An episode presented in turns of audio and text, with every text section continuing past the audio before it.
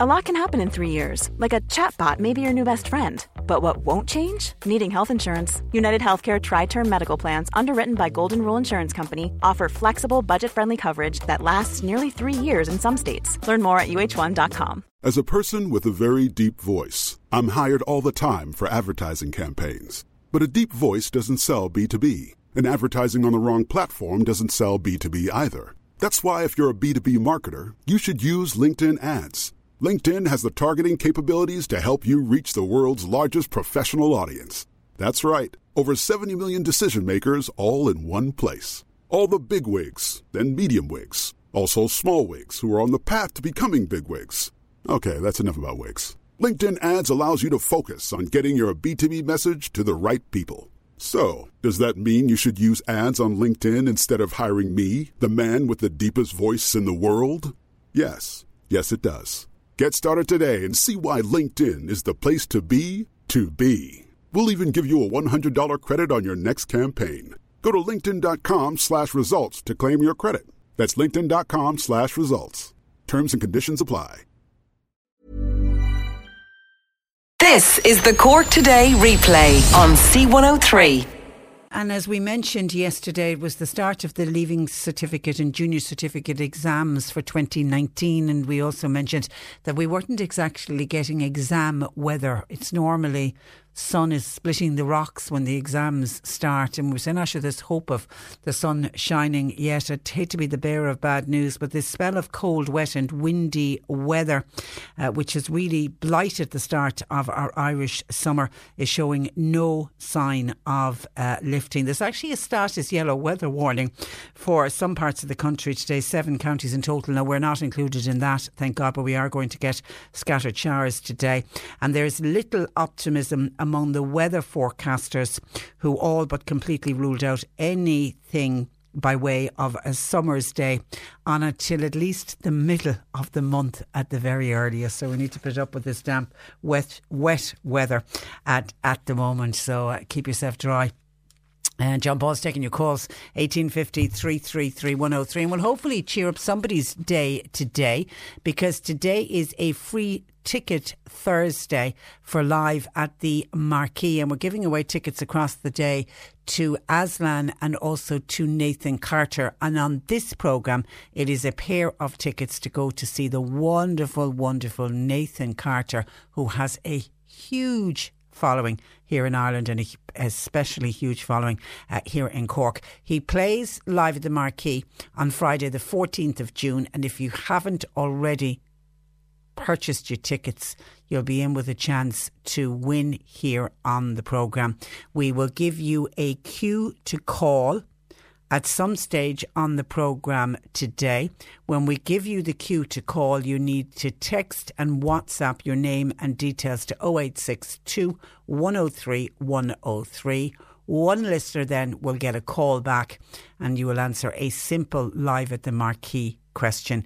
Get the question right and a pair of tickets to Nathan Carter live at the Marquee on June 14 will be yours. Okay, so you're listening out for your cue to call for our live at the Marquee free ticket Thursday all day today. Now, coming up on the programme today, we are going to do our final piece on the election of MEPs for Ireland South.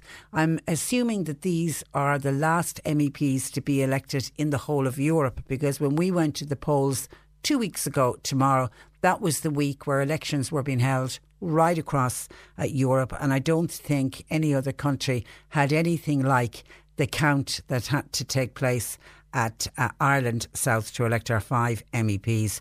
So all of them were officially declared yesterday. All five, even though four will head straight to Europe. The fifth and the holding seat, the zombie seat, the Brexit seat, the MEP in waiting seat. It's been called so many different things. That we now know has gone to Deirdre Clune, who's an outgoing MEP for Fine Gael. So uh, bittersweet bittersweet, really, for Deirdre. Delighted to win, but yet she knows she isn't a full MEP as of uh, yet. And what I thought was interesting when I heard that it was Deirdre got that Brexit seat Deirdre Clune would have been one of the MEPs who was so against Brexit. We would have interviewed her many, many times on this programme and we would have discussed Brexit and she was always and forever hopeful that Brexit wouldn't happen. And now she's in a position where she's probably hoping Brexit will happen because if Brexit doesn't happen, then she doesn't have a job as an MEP. She's going to have to wait until at least November. Uh, to take up her MEP seat, seat. So certainly it is bittersweet for Deirdre Clune. And then of the other four that will head to Europe, only one goes with experience, and that's Sean Kelly of Fine Gael. All of the other three MEPs are new MEPs. They're not new to politics, but they're new MEPs. We've got uh, Billy Kelleher from Cork, uh, Mick Wallace, who I heard yesterday saying that even though he's going to be in Europe, he's still going to remain a thorn in the side of the uh, government. So it'll be int- uh, I'll be really interested to watch how Mick Wallace will be received in Brussels. Will he continue to wear his bright pink shirts? No doubt he will. And then, of course, we've got uh, Grace O'Sullivan of the Green uh, Party. She also is a new uh, MEP. So they'll all hit the ground running, I imagine. But isn't there always a period of time when you're in a new job trying to find your feet and all of that at a time when we need them all to bring their A game because there's going to be very serious negotiations going on as soon as the as the, the Parliament reconvenes. Because the first thing they're going to be facing uh, is uh, Brexit. So we wish each and every one of them good luck. And in a couple of minutes, we will speak with Fiona Corcoran, our senior news reporter, just to get Fiona to go through and outline how events unfolded uh, yesterday.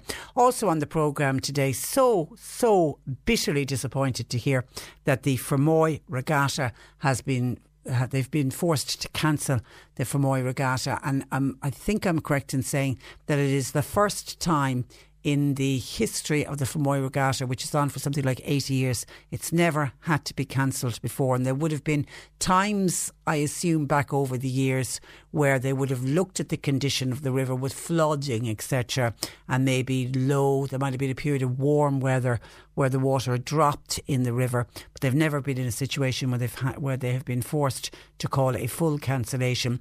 But health and safety has to come first safety of the rowers ha- has to come first, and they're now reckoning that the river is simply too dangerous because of the dilapidated weir. We'll speak with Paul Kavanagh of the Fermoy Row- Rowing Club, who I imagine is just beside himself. He must be so bitterly disappointed that they've had to make this decision. We've spoken with Paul many, many times on the programme, and he, along with, them, I mean, there's a core group of people in Fermoy who are fighting so hard and have been for many years to get the vital work done to reinstate the weir. And it's almost like what they are saying and what they've been predicting has been falling on deaf ears because certainly at the start of the year we spoke about the possibility that the regatta could be cancelled but you would kind of hope and know common sense would prevail something would happen you know the powers that be wouldn't allow it to happen, but it looks like there's, it's gone. It's certainly gone for this year. So we'll chat about that on the programme today. Now, if you are struggling with bereavement, or you know of somebody who's struggling uh, with bereavement, make sure you join us at about 20 past 11 today because I'll be speaking with somebody from the Irish Hospice Foundation who are organising an event that's going on in Cork this evening and it's to do with bereavement and living with loss. And for some people, it can take many, many years to come to terms with a bereavement some people will say they never fully come to terms with it. They just learn, they live a different uh, life. But some people struggle really badly with bereavement. And I suppose we, we're going to try and get the message out to people that there's help there. And that if people are really, really struggling, know that there's help, but you need to reach out because a lot of people will put on a very brave face and on the outside it'll look like, oh, they're great, they've recovered really well, they're getting on with their life, they've come to terms with their loss, but nobody knows what's going on inside that person's head or behind closed doors when they're all alone and they may just need a little bit of a leg up, a little arm around the shoulder, a little bit of support, maybe a bit of counselling, speaking to other people who've been in a similar uh, situation. There's so many wonderful support groups when it comes to bereavement, and we have so many of them here in the Cork area. People that are there to help you. And I know it's often hard to reach out and say, I need help. And when you can be drowning in grief, absolutely. Dr- I was speaking with somebody a few years ago who lost a much loved uh, partner, and that was the description that he gave to me when I asked him one day how he was doing. And uh, he just said, I'm drowning. I'm literally drowning in, in, grief. I don't think I, you know, the sun will never shine for me again. I'll, I do not think I will ever uh, be able to get my life back together. And I remember that was the point in time where I said to him, I think you need a little bit of help.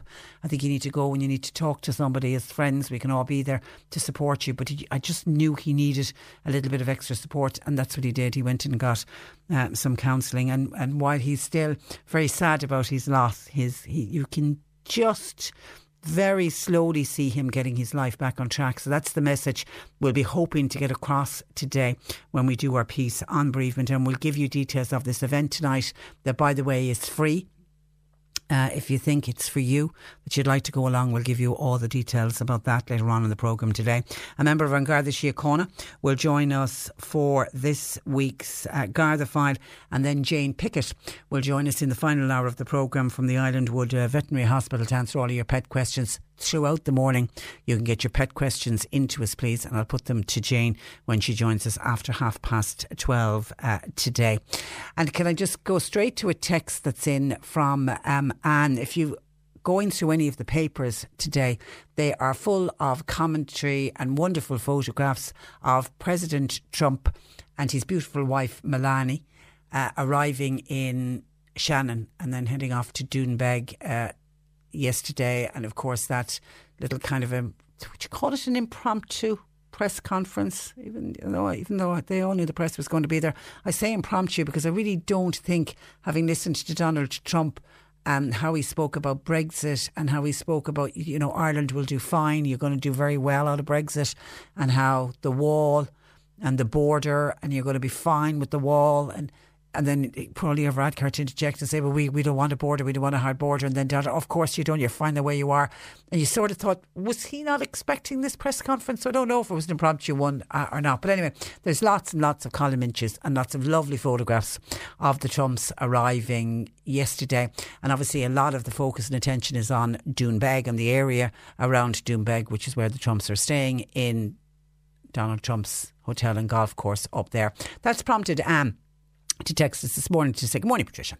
Um, I'm actually rather upset. After listening to national radio this morning, there was a lot of very negative feedback towards the people of Doonbeg in regard to the Trump family. The Trump Hotel and Resort is their lifeline, giving them jobs and businesses and investment into the local community. The local community got 8 million euro last year from the tourism from that hotel alone. Doonbeg benefits hugely from the hotel. The hotel at the end of the day is run by the two sons, not by Donald Trump. Most of the government money here stays in Dublin. The, the government here give very little to rural Ireland. A lot more rural villages would welcome a big hotel and a golf resort, uh, says Anne, and how very right you are.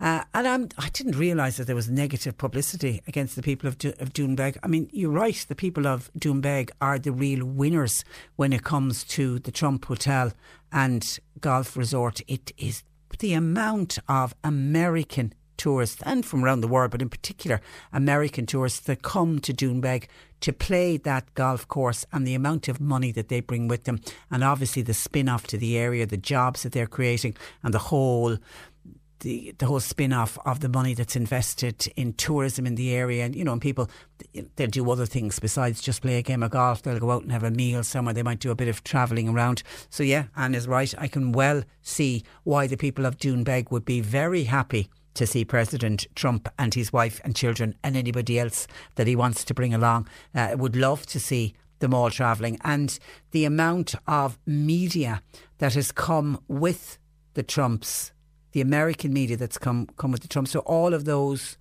photographs and video footage, that's all been relayed back to the States. I mean, that's a fantastic advertisement for tourism.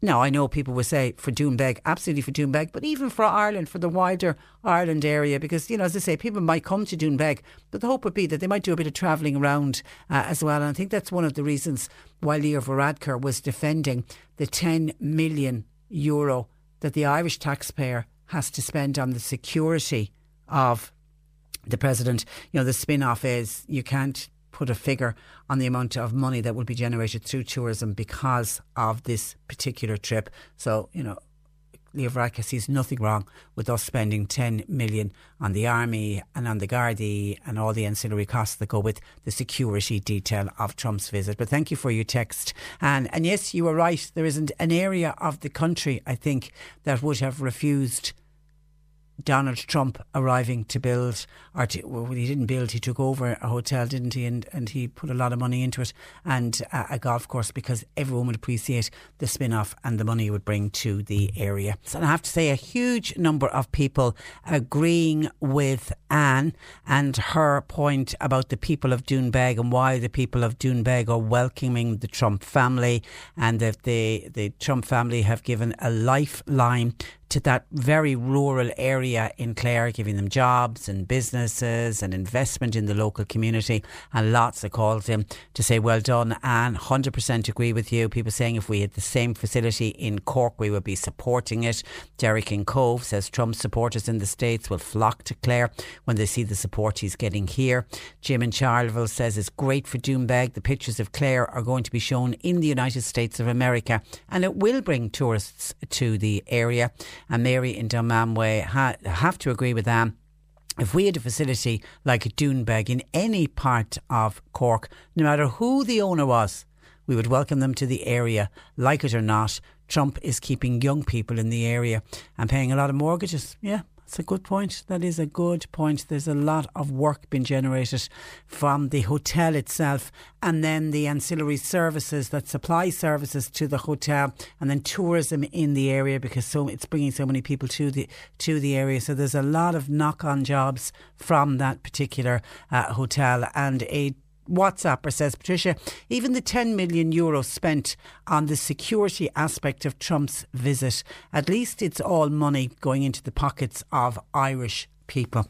So we shouldn't be complaining about it. Okay, some of your thoughts and comments uh, coming in to the programme this morning. Okay, we're going to take a quick break and then we are back uh, looking at the final count for the Ireland South in the European elections. This is the Cork Today replay on C103.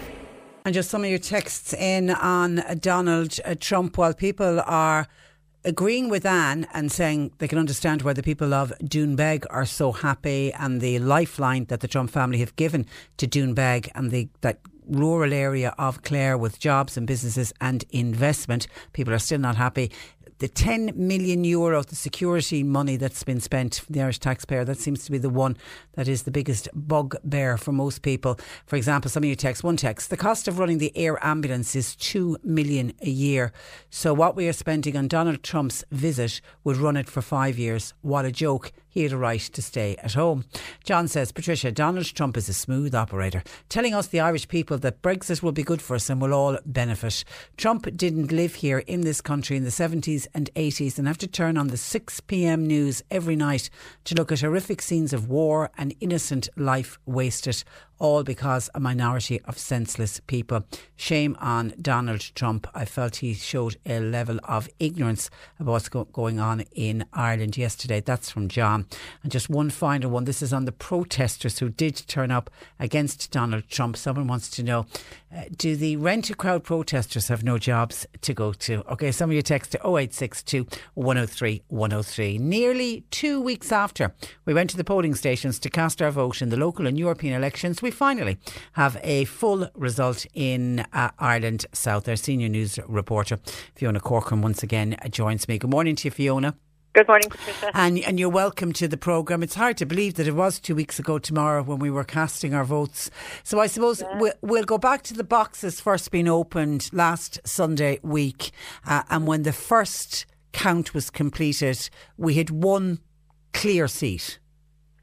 Yes, that's right. Um, like people cast their votes on, on the Friday. On the Saturday, then um, all the boxes were in Nemo and they were sorted out. But the counting of the European elections didn't actually start until Sunday because they had to do the divorce referendum and start the local elections as well. Um, and then um, it was clear from the start that Sean Kelly, Fine Gael's Sean Kelly, was going to be the front runner and was going to take the first seat. But um, it, it took until um, Tuesday for him to be elected. Um, and then, um, was it Tuesday or Wednesday? It was Tuesday, I think. And he was elected, and um, then the, the whole process started again of uh, distributing his votes.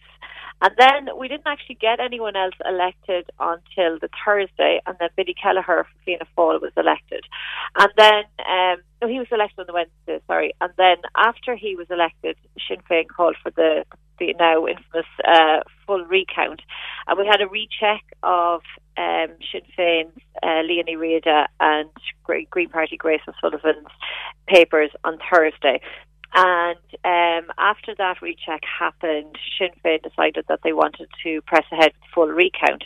And the returning officer, Martin Harvey, adjourned the matter until the Tuesday after the bank holiday weekend.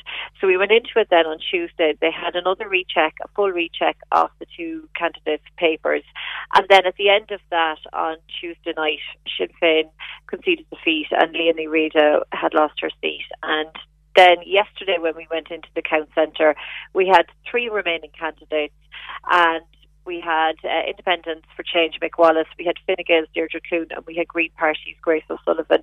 Now, it was a five seat constituency, and under normal circumstances, because we had two MEPs already elected and we had three left in the running, it would be the end. and we and we would have the declaration of elected without reaching the quota. Yes, exactly. But because of the fifth seat not being, uh, it's an unusual seat in that it's and it's referred to as like a holding seat or storage seat because it doesn't actually come into effect until after Brexit at the end of October. Um, so uh, obviously nobody wanted to. Uh, well, not that they didn't want to get into that seat, but they would have preferred to get into the fourth seat because they know then that they're uh, guaranteed to be heading over on the plane to, to Brussels next week. But um, so we had to go so Leah, yesterday. Yeah, Liadh Ní Riada's votes were the first to be redistributed, and they, yes. as you predicted, got Mick Wallace elected. Yeah, we had Mick Wallace was elected yesterday uh, just after lunch, and just to add to the drama, yesterday poor Mick Wallace was stuck in uh, London Gatwick Airport, so he wasn't in Nemo Rangers to celebrate his uh, victory. And after such a long, drawn-out process and an anxious wait for the candidates and their families and their campaign teams, he wasn't even there for, the obligatory shoulder lift and the celebrations. Uh, there were members of his campaign team there yesterday to celebrate his Yeah, because I, I saw you post up a little video. There was a big cheer and the mm. camera panned but there's no Mick Wallace. It's just his. That's right. Yeah. Yeah. Some he, of his team were there. Got back into Dublin last night. Um, so he was elected on um, yesterday at lunchtime, and then um, um, the his surplus votes then of nearly twenty thousand had to be distributed then between um, the last two.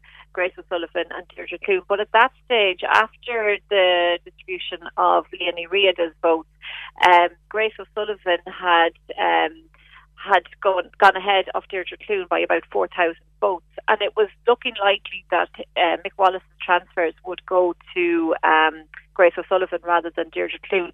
So at that stage, it looked like um, Grace was going to take the seat, and, and at that stage she was fairly confident that she was going to get that fourth seat.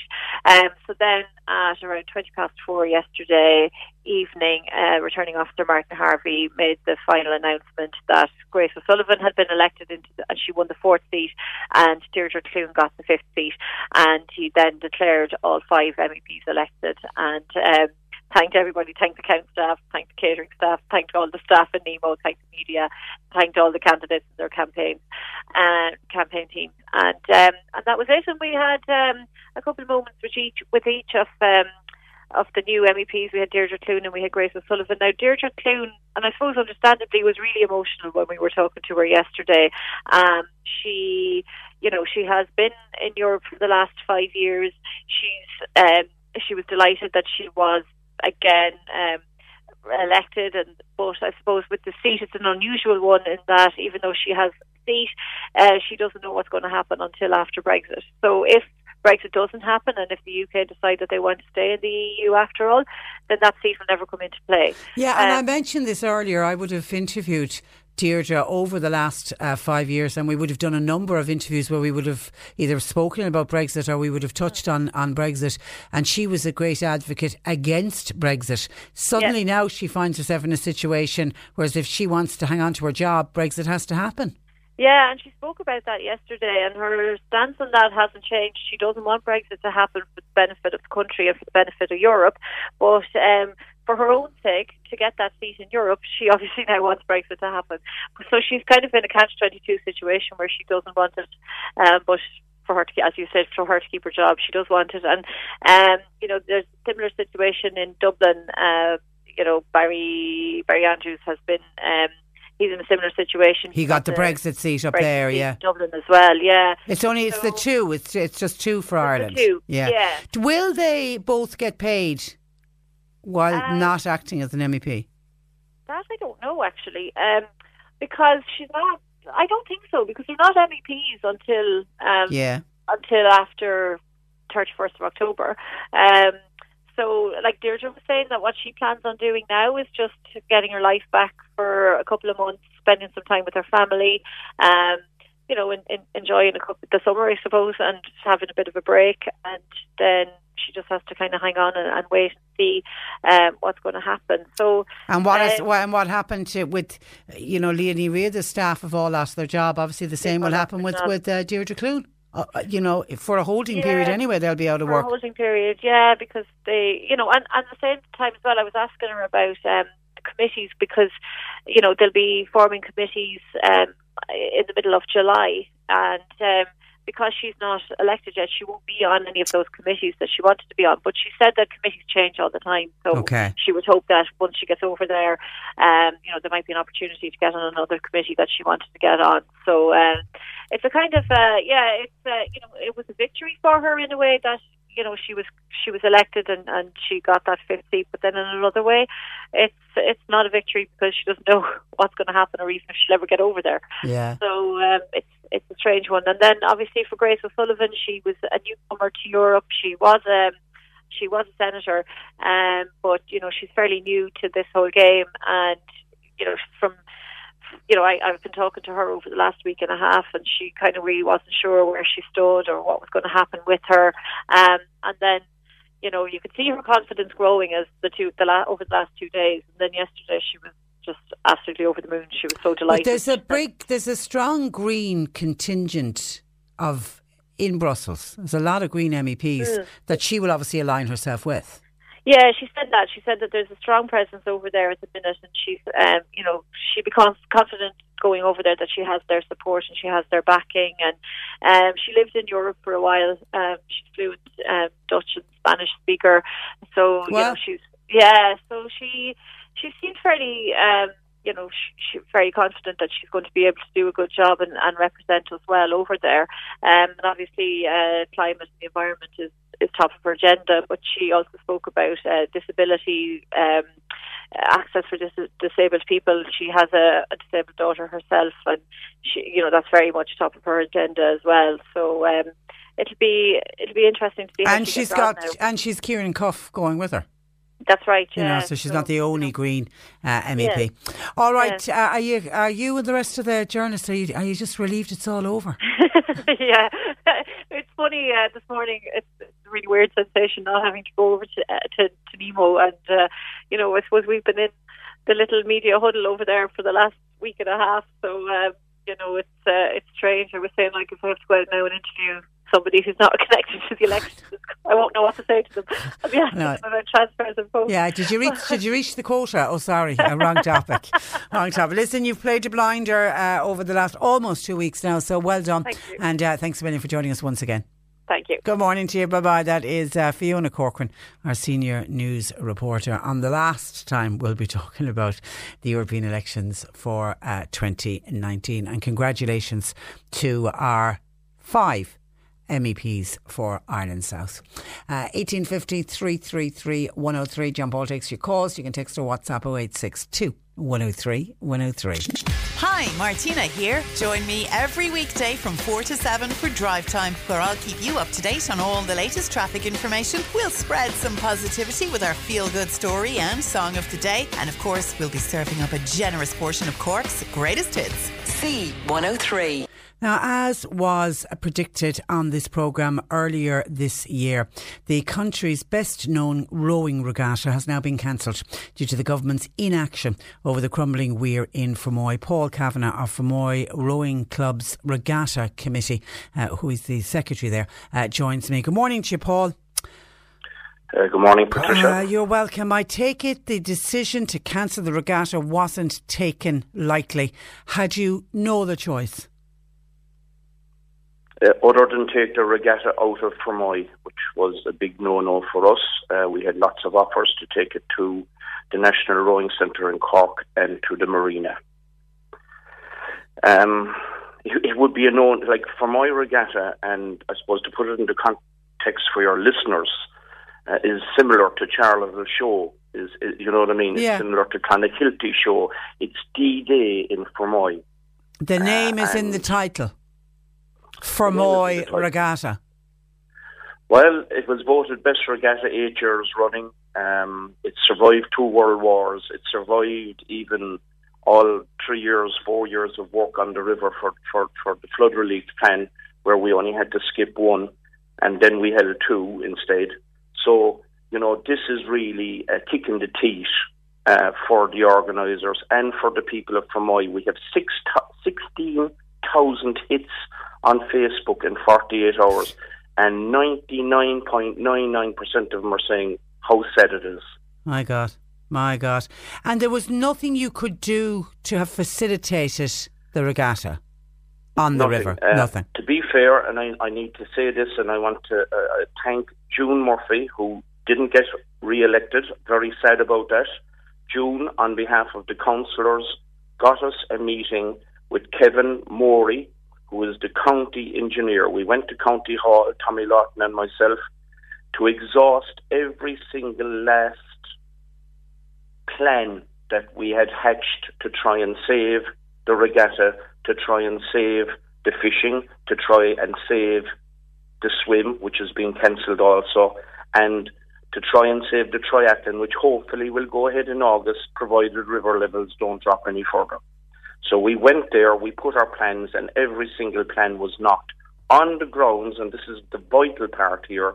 They were knocked on the grounds. We were we were accommodated. We were listened to by Kevin Morey, but he said every single plan that we had was knocked by Inland Fisheries Ireland, OPW, Heritages, you name it, Uncle Tom Cobley and all, and I think I might have said jokingly Colonel Sanders Kentucky Fried Chicken as well. Everybody was objecting to us even putting a shovel or a sandbag in the river. So I've listened, I'm worn out from it. I'm from listening to all the various could you have done this, could you have done that? The fact of the matter is the answer is no. And if we'd have gone in the river, we would have ended up like the people did in Bandon and who were fined twenty thousand euros for going in the people that did that thing in down in the river Yeah, yeah, So yeah. we, we we couldn't go there. We couldn't go there. And I And, and what is the reason? Is, is it all about fish? Is, is, is that what this is all about? It's Well, all about and- and protecting. I- fishing. I, I, need it. Uh, yeah, I need to make it quite clear, like that. I uh, Don Lucky has an excellent article in this week's Avondhu, and it's on it's online as well. If you can't get the Avondhu, it, it's a fabulous read. It's, a, it's an open letter to Dr. Kieran Byrne, who is the CEO of Inland Fisheries Ireland. correct. Okay. and he is the man responsible. He's the CEO. His local man uh, is Sean Long, and the minister's advisor is Mr. Dennis Maher. And they are the three people responsible, and our beef is with them. They have stopped every single move we have made for the past 12 years. Going back to 2008, which is mentioned in the article, in the Grand Hotel, where they threatened to bulldoze the weir. That was the threat. Mr. Dr. Kieran Byrne then said to us recently in via the Cork Examiner, "Oh, we never said this and we never said that." Uh, what he forgot was we have long memories, and the Inland Fisheries Ireland may have changed their name because they were formerly known as the Central Fisheries Board. And they were the officials who kept it from I. We have all the names. They were nearly attacked that night in the Grand Hotel. So we went to Brussels following that and we got it all clear that it could be repaired. So we keep coming up against these barriers that they have put in front of us, pardon the pun. And as you know, I was on with you recently where I told you we went to Dáil Éireann, uh, we where we petitioned the Dáil, Uh, and the you felt you got a good you felt you got a good reception. We got an excellent reception Yeah. and a, a unanimous reception of yes, we must get these people in in front of us. But now I, I got then got a letter to say, uh, sorry, Mr. Kavanagh, uh, we will not be meeting on the 18th of June. We are very busy, uh, and it will be after the Dáil comes back from their summer holidays, that, and we will contact you in due course. In other words, kick the can further down the road. Which um, obviously nothing would be done in order to facilitate the regatta no, going ahead or the Great Blackwater Swim. and- Does and it I go down to money? Well, it's all about money. It's all about And money. I, I, that's what I was just about to tell you. Seemingly, the tender is now back into Cork County Council. Okay? Mm. And what now needs to happen, and it's, it's amazing that I, a member of the public, have to tell Cork County Council what to do, but Cork County Council must now write formally to the Minister's Department, the Minister for Housing, Eoghan Murphy. Don't know why that is, but it's another one of those situations that he must write to Eoghan Murphy with the amount and asking, please, sir, will you pay half of this and we'll pay the other half.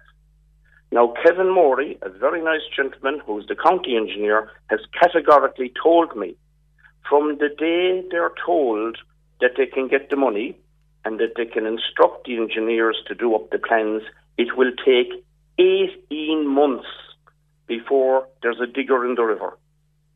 Think about that now for a second. And is that because of planning and That's because of planning, Yeah. permissions, studies.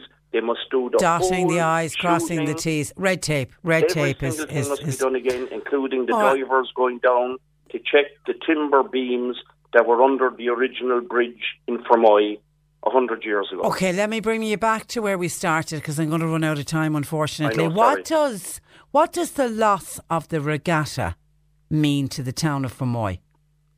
Well, if I told you that Paul and Gary O'Donovan are world champions, Olympians, they all won their first race in Fermoy. Fermoy mm-hmm. is a nursery for all these athletes. I've written to the Minister for Sport, the Taoiseach, the the the the, the Taoiseach, everyone about this. This is absolutely crazy. We are the nursery for all these young kids getting their first chance to row in a regatta anybody that goes to a regatta, thousands of people there. We have 2,000 athletes, 25 clubs every year. It take, we have to restrict the entry. It's so popular. And it's not just Gonna- the It's costing the club about 20,000 euros is the loss to the club. The loss to the economy, Yeah. I got a few phone calls just the loss to the economy of it, we, we don't even know. But shops are telling us it's their busiest day of the year. Yeah, because the Cafes, because the young people that come along, their parents will come, siblings. You might get the grannies out, the granddads out. You know, they bring other people with them. they bring they bring everyone with them because they all want to see their niece, their nephew, their grandson, the whole lot. They all come. It's a very proud day for a lot of them. It's their first race because it's so safe, or should I say, it was so safe. Uh, the, the whole uh, area were helped by the civil defence, by uh, Blackwater Sub Aqua Club in Fermoy, the Red Cross. Everybody gets involved. It's just a fabulous day. We're all. I see people on Regatta Day that I don't see for twelve months, but everybody turns up to lend a hand, and it's it's just so so. It's heartbreaking. Yeah. Yeah, and I can hear it. I actually can hear it uh, in your voice. Listen, Paul, we leave it there. We will talk again. Um, but thanks for joining us and talking to us this morning. Thank you, Patricia. Good morning to you. Uh, You can really hear it, can't you? The, the poor guy is just heartbroken. That is uh, Paul Kavanagh, who is the with Fermoy Rowing Club, and he is the Regatta Committee uh, Secretary uh, as well. And uh, by the way, the Avondhu newspaper is out today. If you want to read what is a very detailed letter that has been written by Donal O'Keefe. And we've spoken with Donal because he's been one of the people, along with uh, Paul, who's been a great advocate for the weir in Fermoy and to get the weir in Fermoy reinstated. He has written uh, an excellent open letter to Dr. Kieran Byrne, CEO of Inland Fisheries Ireland, that just uh, details all that's been happening over the last uh, number of years. Uh, it is well, well worth uh, a read. It's in this week's Avondhu. And Paul says you can get it online uh, as well. 1850 333 103. John Paul's taking your calls uh, today. We are taking pet questions because Ita Ita, uh, Jane, uh, our new resident vet, will be joining us after half past 12 today and she'll answer all of your pet uh, questions. Make sure you stay tuned because it's a free ticket Thursday where we have a pair of tickets live at the Marquee. Our tickets are to get you to see Nathan Carter, who's playing live at the Marquee on Friday, June the 14th. We haven't done the queue to call yet. Uh, when we do, we'll need you to text or WhatsApp your name and where you are. So listen out for the queue to call. We're going to take a break though. After news at 11, we're going to be hearing about an event that's happening this evening and it is specifically for people who are struggling with bereavement. You're listening to Cork Today on replay. Phone and text lines are currently closed there was a couple of very heavy downpours of rain, and I know there was there was hailstones in some areas, and some people put it up on their social media. I mean, the amount of rain that was there was complete downpours. There were like cloud bursts uh, almost. Well, Denise in Mallow was on because she said there was a very heavy downpour of rain yesterday where she was in Mallow. She said it lasted for a few hours, but she said the amount of spot flooding on various roads, and I wasn't just in Mallow because she works in the city, and she said there was actually evidence of flooding in Turner's Cross, but she also noticed flooding on some of the minor roads. But she said the flooding on the minor roads, a lot of that was down to drains not been cleared. She said, surely, surely, surely, the council needs to start monitoring the drains, and you do it while the weather is dry you don't wait for the downpour of rain to come because when you get the downpour of rain, if the drains haven't been cleared, then they're not going to be able to take the excess water, and we end up with situations like we had yesterday of spot uh, flooding. So Denise's message to the council is: come on, lads and lassies, be prepared and start looking at those drains and clearing them out for the next downpour. And looking at the weather forecast, we're going to have seems like a good bit of rain. Certainly from now until the middle of the month, there's no sign of long, hazy summer days. Met Éireann are saying not until the middle of the month uh, any, uh, anyway. And then Alison and Mallow was also on to us about the weather yesterday and something that happened to her. She had a bit of a driving experience and she's wondering did anybody else notice anything go wrong with their cars or their phones while that heavy rain was happening.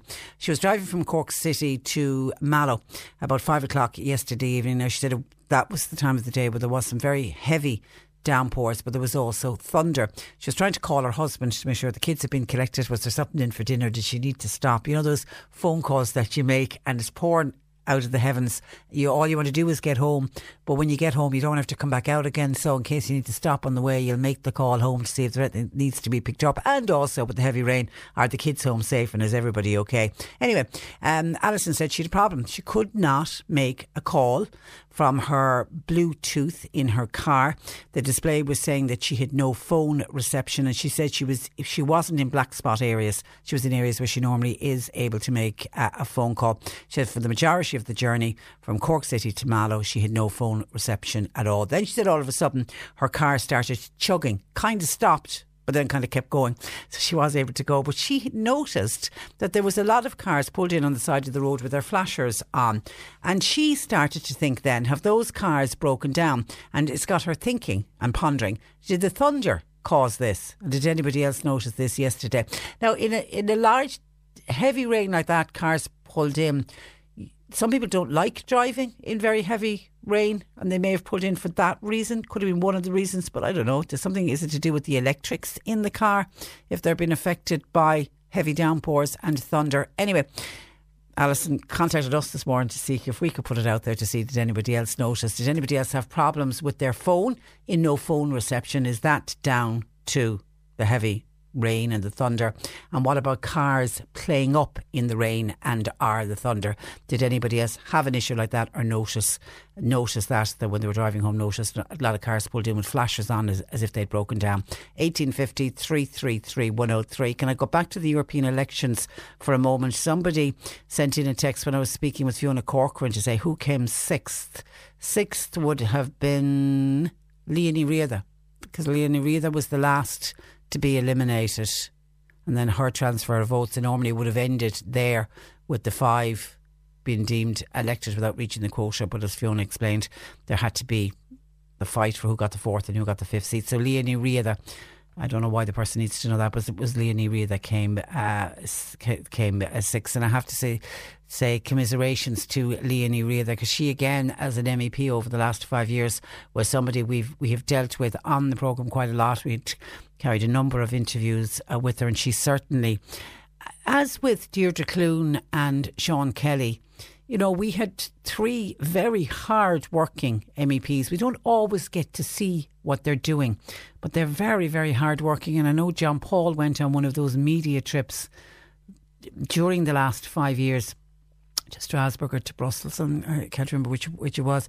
But he came back as well, saying, you know, they they really do work hard, and we we're not always aware of what's going on in Brussels. But I know whenever we contact them when we want to check with something or we want to do an interview to explain something that's going on in Europe, Sean, Deirdre, and Liadh were always available to us, you know, they were, and they were very, very accommodating of the media. So I have to say, commiserations to Liadh Ní Riada that she was a very hard working MEP and she certainly will be missed. Staying on the MEPs with Mick Wallace now picking up one of the seats for Ireland South. Donal, who's working in the city, said he was chatting with a work colleague yesterday and the work colleague happens to be from the continent, and they were chatting about the fact that Mick Wallace had just been elected as an MEP. And Donal says his work colleague from the continent was far from impressed that Mick Wallace was elected to the EU, following on from the fact that Mick Wallace had been declared bankrupt. The work colleague said to Donal, In my country, we jail people like that, i.e., we jail somebody like Mick Wallace, while in Ireland you make them MEPs. He is going to be in Europe now and he will be making the decisions about the future of Europe's banking, decisions that will affect all countries. And he's coming from that as somebody who himself was declared bankrupt and left outstanding debts.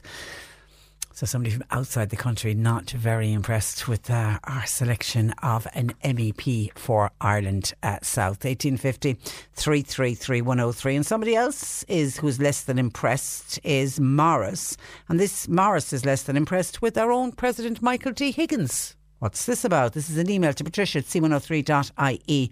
In a country of very high levels of violence, writes Morris, it was disturbing to see our President Michael D. Higgins praise boxer Katie Taylor. For the head of state to be condoning a blood sport says it all about this country and its caveman mentality. And that's signed by Morris, emailing Patricia at c103.ie. Morris, can I just say, in your opinion, boxing is a blood sport? Not everybody sees very few people see boxing as a blood sport. It is a recognised sport. And if anything, it wasn't just Michael D. Higgins has been praising Katie Taylor. So many people have come out and praised Katie Taylor for her commitment to the sport. The amount of training that that girl has to go through to get to where she is. She is at the top of her game, and that does not come easily. So, of course, we're going to have the president of our country praise her for what she has personally done, but what she's also done for this country. Again, when you take part in sports that are recognised around the world, you fly the flag for your own country as well. I mean, she was draped in the tricolour. She's Ireland's Katie Taylor people recognise her as Irish. So, of course, you're going to have when she takes a world title, you're going to have the president uh, praise her. But it's just, you don't like boxing, Morris, and you're not on your own. There are other people who don't like boxing, but it's not a blood sport. That's, that's your opinion that it is a blood sport. I think if Michael D. Higgins didn't come out and praise Katie Taylor, he would have got a hell of a lot more criticism than the criticism you're heaping on him today. Thank you for your email to patricia at c103.ie. Let's stay with the thank yous because Annette and Dennis, who are neighbours, and they live in the Patrick's Hill area of Bandon. And they had to put up with what they describe as a battle of verbal abuse on Sunday evening. It was at about six o'clock from a group of lads. Now, I don't know what age these lads were. There was one lad in particular who was using very abusive language to one of the neighbours. Now, one of the neighbours did ring An Garda Síochána as the abuse continued at the front door. The Gardaí came out after a few minutes. They moved the gang. They moved along the group. I don't know how many were in this group. The one man though who was giving the most abusive language stayed on. He was holding a bottle of beer. Are you allowed to drink on the streets in Bandon? Is that not one? I know there's bylaws in a lot of towns and, and in the city where you can't drink on the street. Anyway, the Gardaí in the end, along with the sergeant, had to come along and move the guy along. So Annette and Dennis, as neighbours, were on and to say, could you give it a mention, please, uh, Patricia, and would you thank the Gardaí on this uh, occasion? They were great. As soon as we called them, they they came out, uh, and John Paul has just clarified the lads we think were in their early twenties, maybe late teens. But am I assuming they were all drinking on on the street? Is that what was going on? Was this was the festival was on in Bandon, was it? Oh, okay. So they they're not necessarily locals. They could have been just people who'd come in for, for the festival. I know there have been problems before with drinking at the festival in Bandon, and there was going to be a big push to stop any sort of antisocial behaviour. So I don't know if the antisocial behaviour was caused because of the festival, but well done to the members of An Garda Síochána. They seemed to have acted very, very quickly, and certainly Annette and Dennis uh, were happy with what happened uh, there. Thank you for that. Yesterday we had a huge reaction to public toilets and the condition of public toilets. And then we had a few people telling us about public toilets that were good, but in the main, it was dirty, disgusting public toilets we were talking about, and people were saying very bad image to give to tourists and you know what sort of when they leave if they go into an area they go into a town or a village and they go to use the public toilets and they are filthy excrement we were talking about excrement on the walls and on the ceiling yesterday. It was particularly gross. But you're just thinking if a tourist goes in there what would they go away saying about our beautiful country and our lovely towns and cities and to villages, they certainly wouldn't go away with the right image of it. Well, John and Kelkill contacted us to say that he travels on the rural transport bus to Bantry every Thursday. And where the bus stops at the square in Bantry, there's a problem there in that they don't have any public toilets. John thinks that the public toilets in the square were closed in Bantry about 12 months ago. Now, I don't know what time of the morning John arrives, but he says when the bus does pull up, none of the pubs are open, so you can't go into any of the pubs to use any of their toilets. There is one cafe, but people then end up queuing. And, and I take it they go in and have a cup of coffee. They're not just using the toilets. So he feels that's another issue. We spoke about dirty toilets yesterday, but there's a an even bigger issue because the toilets are not being maintained to a high enough standard. Are there's antisocial behaviour? Are there's people going in and think it's a joke to smear excrement all over the walls? And I suppose the council have got to a stage where they do their best to try to keep them clean. And if they can't keep them clean, the next thing that they have to do is lock them. And we have a lot of public toilets across Cork City and County that are no longer open to they're no longer opened because the council just can't maintain them, can't keep them clean. And then, of course, they're getting endless reports of saying the toilets are disgusting, you need to clean them, you need to clean them, costing a lot of money. So, in, in a lot of cases, they just decided that was it, take the public toilets away, they're gone, no more. So, John and Kill reckons that issue needs to be raised. That's a bigger issue, and we need to do something. Now, some of the areas brought in the superloos, so we still got superloos around the country and around the county. But they, they come with a huge price tag, even bringing them in, and then it's the maintenance of them that any areas of the council where the superloos were brought into, they cost way more than the couple of pence you put in to actually use the toilet. So there's a cost factor involved in that. And I know that's an issue that's been discussed at council level. And we've had people complaining about the amount of money that was spent on Superloos and would they be better off spending it on somewhere else. And when you look at the amount on Superloos, would they be better off putting in a proper toilet and maintain the toilets? But I don't know what the solution to maintaining a toilet is unless you put somebody permanently at the toilet, and that comes that would come with a huge cost factor. And I can't see the council ever being able to afford to do that. How do we stop people going in? To toilets and messing them up and antisocial behaviour and people thinking it's fun to smear excrement all over the walls. I don't know how you stop that actually happening. 1850 333 103. And by text says Patricia, what a programme on the ESB leakages last night. I haven't seen it uh, yet. I've read reviews about it. All, right.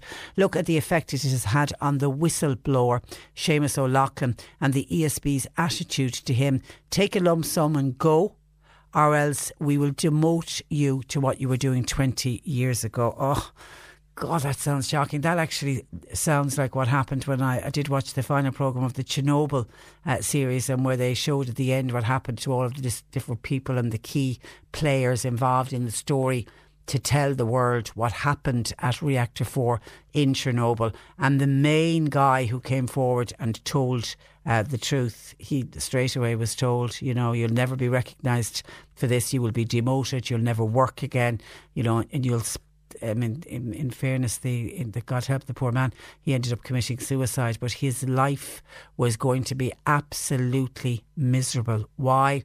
Because he put his head above the parapet. He decided to tell the truth and he decided to become a whistleblower. So, yeah, it happens all over the world, but it's hard to believe that it's still going on and happening in this country as well. John Paul taking your calls 1850 333 103. C103 Jobs. We've got a commis chef position and front of house staff are all wanted. That's for Arundel's by the Pier. Full time air conditioning and refrigeration engineer and a third year apprentice plumber wanted. That's for the North Cork area. First and second fixed carpenters wanted. That's for Cork and Limerick and a kitchen assistant is required to work on a casual basis in a healthcare facility in Dungourney. You'll find all the details and more job opportunities by going online now. Just go to c103.ie forward slash jobs for more. Now, the Irish Hospice Foundation is hosting its first ever regional Living with Loss Bereavement Information event. It's happening here in Cork this evening at the Clayton Hotel. With details of the event, I'm joined by Amanda Roberts, who is Bereavement Development Officer with the Irish Hospice Foundation. Good morning to you, Amanda. Hi, Patricia. Thanks a million for having me on. You're well, very good. Well, you're very welcome. Um, outline the format of this evening's event because I know you've held similar ones in Dublin. This is the first have, one for yeah. Cork basically how the event came about is we've had them in Dublin for the last couple of years and overwhelmingly every year people are saying, look, can you not have them outside Dublin? So I knew a couple of organisations in Cork and I reached out to them and they were really enthusiastic. So between ourselves and a couple of the organisations in Cork, we've arranged tonight. So basically it's a free event and it's for anyone who'd like to come and there'll be information around grief and the ranges of, of support available for people. And I suppose it's important to note that the event is for anyone or any circumstance of loss. So whether it's a grandparent, a parent, a child, a sibling, and also all types of death, whether it was sudden or chronic illness.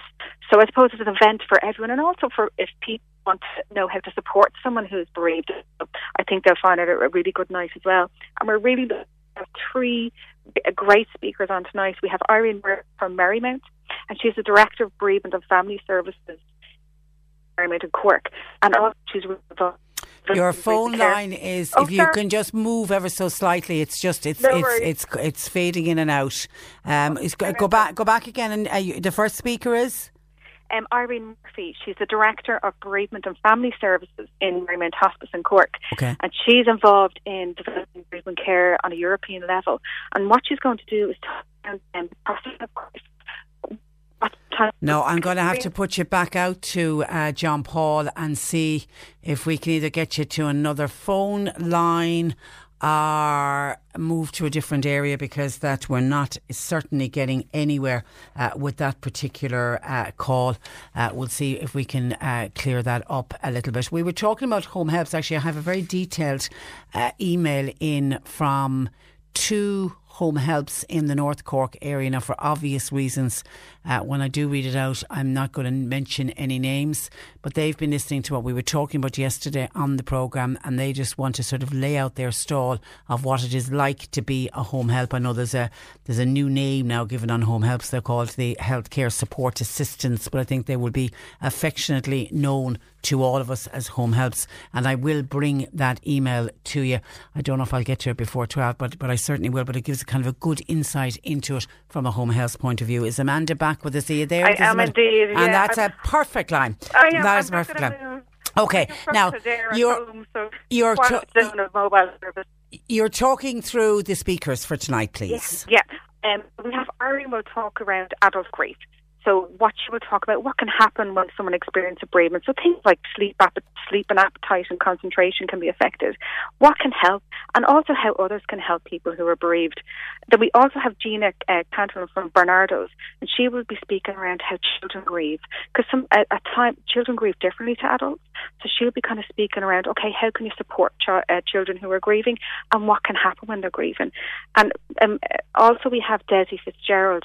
He, um, I'm not sure if you've seen him on the Late Late Show. Absolutely. Yeah, Uh, yeah, De- De- Desi is from this parish just up the road from us. Oh no way! Yeah. Oh, that's great. Because we, um, do you know what it was? We went down and I had a meeting in Cork and said, who could we get as a guest speaker? You know, someone that could speak to people. And um, I just so happened that weekend he was on the Late Late Show, so everyone was ringing me, going, "Look at this on RTE, play, Player." And I suppose the thing about Desi on the Late Late, it was just the fact that he spoke about at times that we feel we can't cope with it, that it's okay to be sad and angry, and that opening up, up and letting someone see us in our sadness is a good thing. And then also, I suppose that people c- you can move through it, and sometimes we underestimate ourselves. And um, and also, I suppose the thing about tonight is okay. We have three speakers. We have over twenty organisations coming tonight. So uh, all the organisations kind of cover a variety of types of bereavements, whether it is through chron- chronic illness, cancer, suicide, homicide, and variety of relationships. So people will get time to visit the stands. And I think the, the way we have the night formatted, people can choose how much they'd like to engage on the night, whether they want to just sit back, listen to the talks, whether they'd like to ask questions, whether they'd like to link in with the organisations, maybe pick up a leaflet, or actually link in with a person there. So I suppose it's when people come, they can be engage on what they're comfortable with. And I suppose the whole point is that we do these organi- uh, these events is that, do you know what, just getting people in a room together. You know, people may not feel alone because it can be so alone and an isolating experience. And people sometimes come to the events on their own or they come with family and friends. And uh, bereavement, um, Amanda, do, does it affect people differently? Everyone gets, Oh, deals with bereavement differently. Well, do you know, with bereavement, it's such a unique, unique experience for people. They can it can affect them in so many different ways, from emotional to behavioural to variety of things. And I suppose that's one of the things that can kind of become an issue, particularly in families, if people are reacting differently. I remember talking to a lady, and her mum, her mum died, and how she coped. is She just got upset and the overwhelming feelings, where her sister was a doer in the family, so she was kind of off planning things, hmm. and her feeling was, oh my God, she she doesn't care. Her mother just died, and she just doesn't care. But it wasn't until weeks later they had the opportunity to have the conversation. She says, look, how I cope is I do things, I plan things, I went off for my walks, thought about mum, and that's how she processed her grief. So sometimes there could be contentious issues in families because people have different relationships as well. It could be their both of them it was their mother, but there could be different relationships as well and differences how they cope with things as Ah, well. That's a good point.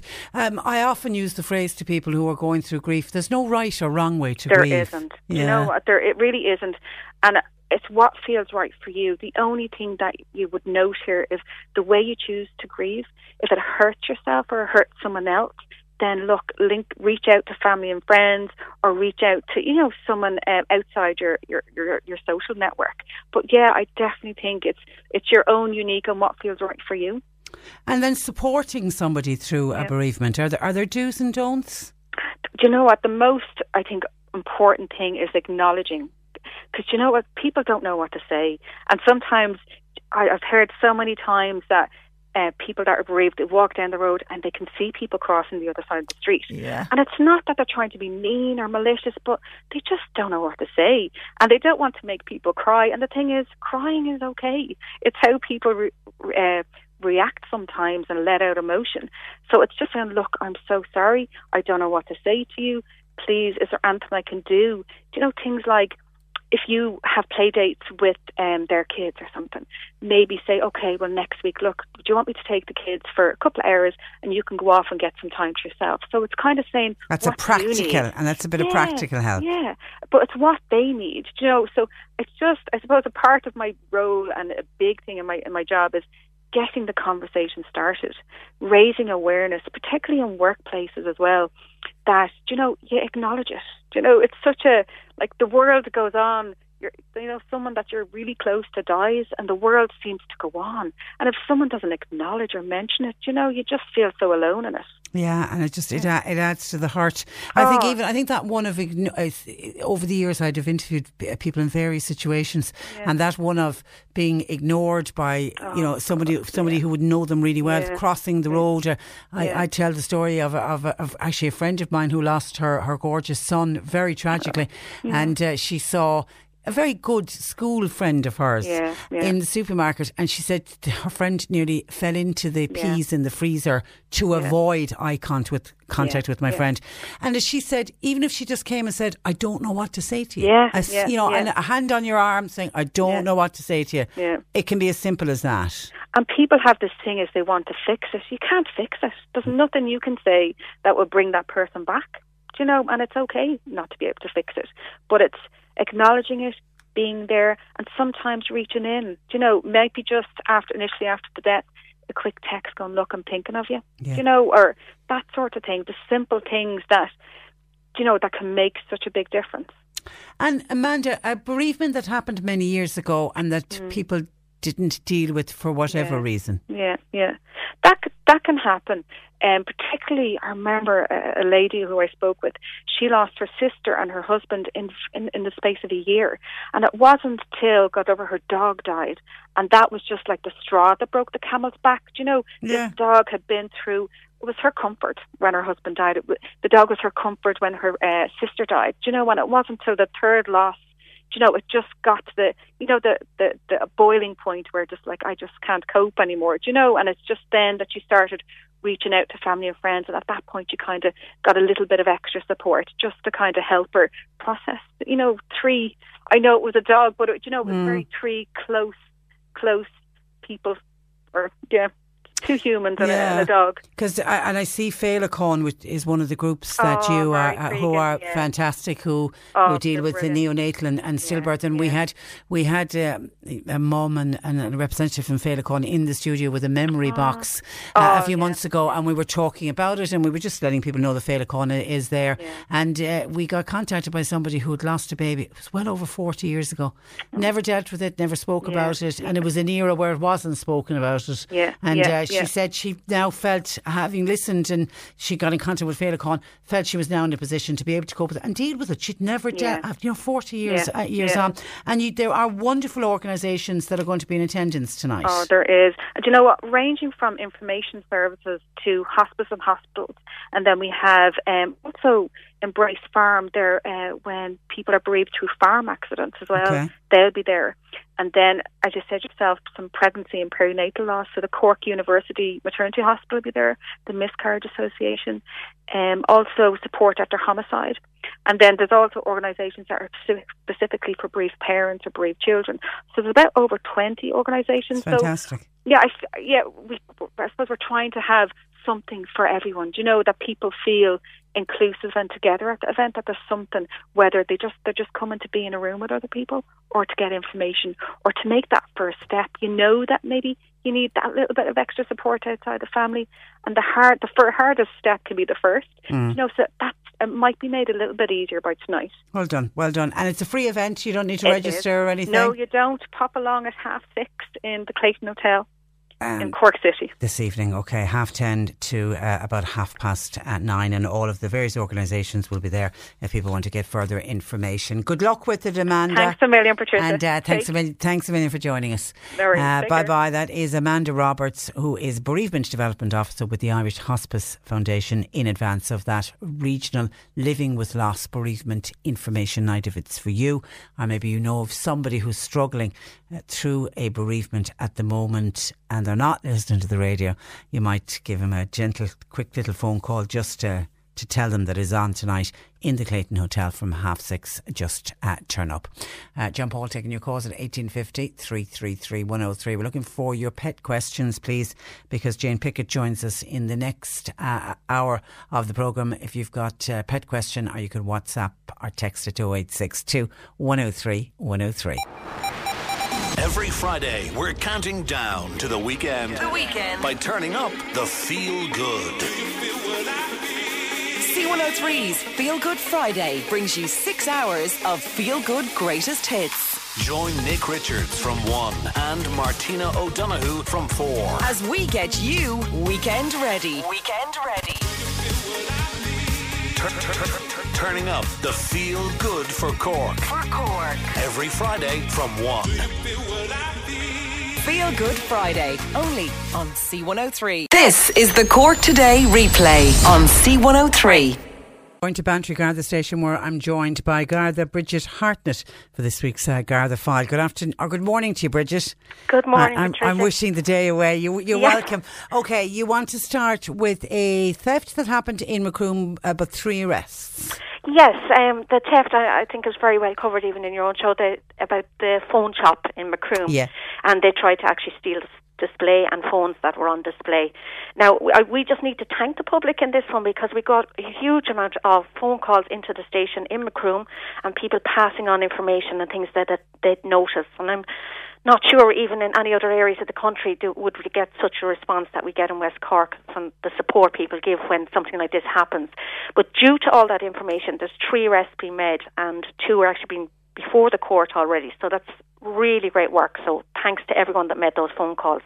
Okay, and as we always say to people when they have a piece of information, you might think it's, Ash, that's irrelevant or it's too small or, or somebody else will ring in. Don't leave it to somebody else. And the guard, as Gardaí, uh, Bridget, you don't mind if you get eight phone calls all with the same piece of information. Oh no, it doesn't matter. Absolutely not. Every phone call is welcome, and you're exactly right, Patricia. Even from the smallest bit of information, anything that appears out of the ordinary, don't hesitate. Make the phone call, and we will check it out. That could just be the piece of information you need to fit in the jigsaw. Absolutely. Okay, there was a house burglary during mass times. Yeah, and I just need to mention that again. As good as crime rates are, with that we've such low crime rates in West Cork, we're very lucky. But criminals don't ever take a break, and we just have to remember this. Uh, this poor person returned home from early mass on the Sunday morning, of the second of June, between 10 a.m. and 11 a.m. So a very short space of time in Lissarda, in the Macroom area, and a large amount of cash was stolen from the house. They gained entry through a back downstairs window. So just remind people to be very vigilant, no matter, you know, just because it's a Sunday doesn't make any difference, and watch out for anything. And we appeal for information there. You know, just if anyone notices that and suspicious, maybe groups out walking or cycling on the Sunday morning, please give us a phone call and ring us in. And Macroom Garda Station number is 026 208 sorry, 20590, and they'll take a phone call any time on it. And I suppose a cautionary tale don't have large sums of money lying around your house. Very much so. Um, we really appeal for people that never to have large sums. It makes such a difference. And I know people will say they've bills to pay or whatever, and if you do have to deal in cash, get the cash and pay the bill immediately. Absolutely, and even break the cash up into smaller amounts, you know, and have it hidden in different places. But please, banks and you know, we can get bank cards, so we can get access to money quite easily nowadays. So there really is no need to be having a large amount in your property at home. Okay, and well lock also have the house well locked up Yeah, and all of that. much We're so, always all that. windows Are you are you an advocate of house alarms? I actually am now, Yeah. um, because once they're used, though, Yeah. it's no problem. You know, like it, there's no point getting a lovely new alarm and forgetting to turn it off. And we get very complacent. We're so lucky living down here in West Cork that we forget, you know, and take chances. Uh, It's only a great alarm system if we manage to turn it on every time we leave the property. And it does act as a, det- a deterrent, doesn't Oh, it? Yeah. absolutely. Once they go off, it's highlighting there's something after happening, and Yeah. people do look. Yeah. You yeah. know, and pay attention what's going on there. Okay, uh, the exams are underway. We've been talking about them. They kicked off yesterday, Leaving Cert and uh, Junior Cert. You're saying to good luck to the exam students, but be careful how you celebrate. Absolutely. But even just starting off with the exams, you know, that a lot of people are feeling stressed at this time, and we've got to understand that it's an awful time. It's a long time since I did my own exams, Patricia, but I do remember that awful We feeling. all do. We all do. Yeah, and I even I saw a study there last week, and it says 63% of Irish school students suffer higher levels of anxiety than our European counterparts. Wow. So we've got to be very mindful of that and try and keep the thoughts very positive for them and tell them not to dwell on things. Once the exam is over, it's over. But also, if we don't make the grades, there's lots of other options out there. It's never the end, you know, that kind of way. And just accept things will happen, but things will work out okay. And there's lots of other ways. And keep the balance. If we can keep that going, you know, with the study and rex- relaxation and exercise and rest and socialising with their friends afterwards, very important as well. But you want to be careful and Yeah. mindful that the Yeah, when drinking. it comes to drinking, importantly. Now, again, guards love to see people out enjoying themselves, um, and you know it's all very positive that way. But we need to remember our limits. Also, have you know a journey home. Have a method of getting home. Especially living in West Cork again, you have to have your journey planned. You can't rely on a taxi system. You know, and please mind your friends. We see that so many times where someone is left alone in an intoxicated state and nobody with them, and that sort of behaviour really worries me. Do you know, we never know what what could have happened. Um, so just always stay with your friends, and we, you know, we're there to help as well. So come to the guards, you know, if anything is happening, but once it's all within your limits. And it's very important just for parents, if they're thinking, and I'm putting a lot more emphasis on this, to have that conversation with our children um, and teenagers about drinking, you know, and unfortunately it's monkey see, monkey do. So we have to look at our own uh, approach to drinking. Yeah. and Yeah. discuss it. Discuss, you know, what our rules and our boundaries are and what we expect from them. Because uh, uh, teenagers do love to have rules. You know, they might like to break them, but they feel safer having those rules established from an early age Yeah, and yeah. having the conversation. As you say, nobody wants to be a killjoy. They can go out and enjoy No, themselves. not even the but guard, we, yeah. But we want them all home safe. Oh, very much so. And to tell them there's plenty of life out there, you know what I mean, no matter what happens, an exam is over and life goes on all the time. You're not defined by your Leaving Cert results, that's Absolutely sure. not. I can't remember when I was ever asked for it. okay, and we end with a good news story and something that the men's shed have provided uh, to the Durrus the station. Yeah, I, I thought you'd enjoy this one yourself. It's really unique. Um, last week saw the grand opening of the men's shed out in Durrus, and it's situated on the back of Durrus Garda Station. So it's a lovely setup. They invited Chief uh, Con Cadogan and our superintendent here in Bantry, Declan O'Sullivan, was also there at the grand opening. And they have a lovely polytunnel at the back of the Garda station and a garden set up, all re- using renewable materials. And everything was made from scratch themselves. They're a great group of men. And we all know how valuable the men's sheds are, you know, for bringing, say, men together, to get them talking, because they're usually, you know, slow to get together for things like this, get talking, have their cup of tea, and then develop projects within the community. And this is a prime example. You should see the produce at the moment, Patricia. Everything's in full bloom, looking wonderful. And the good thing about all this, all the produce is being used in the community. Oh, They're imagine they're giving it, you know, some meal and wheel, the meals and wheels for the elderly in the local Yeah. area. They do a meet and greet on a Thursday morning. They even have produce available for that, you know, to make the sandwiches and desserts. And we even got to try some ourselves on the day. they gave us a full sit down meal. It was absolutely gorgeous. isn't that incredible? And it's in the backyard of Durrus Garda station. Yeah, unbelievable. And that took a bit of work, you know, to get it. There was a lot of work there from the local guard, John Dowling, and the local group, Joe Starlett, and a good few men involved in that.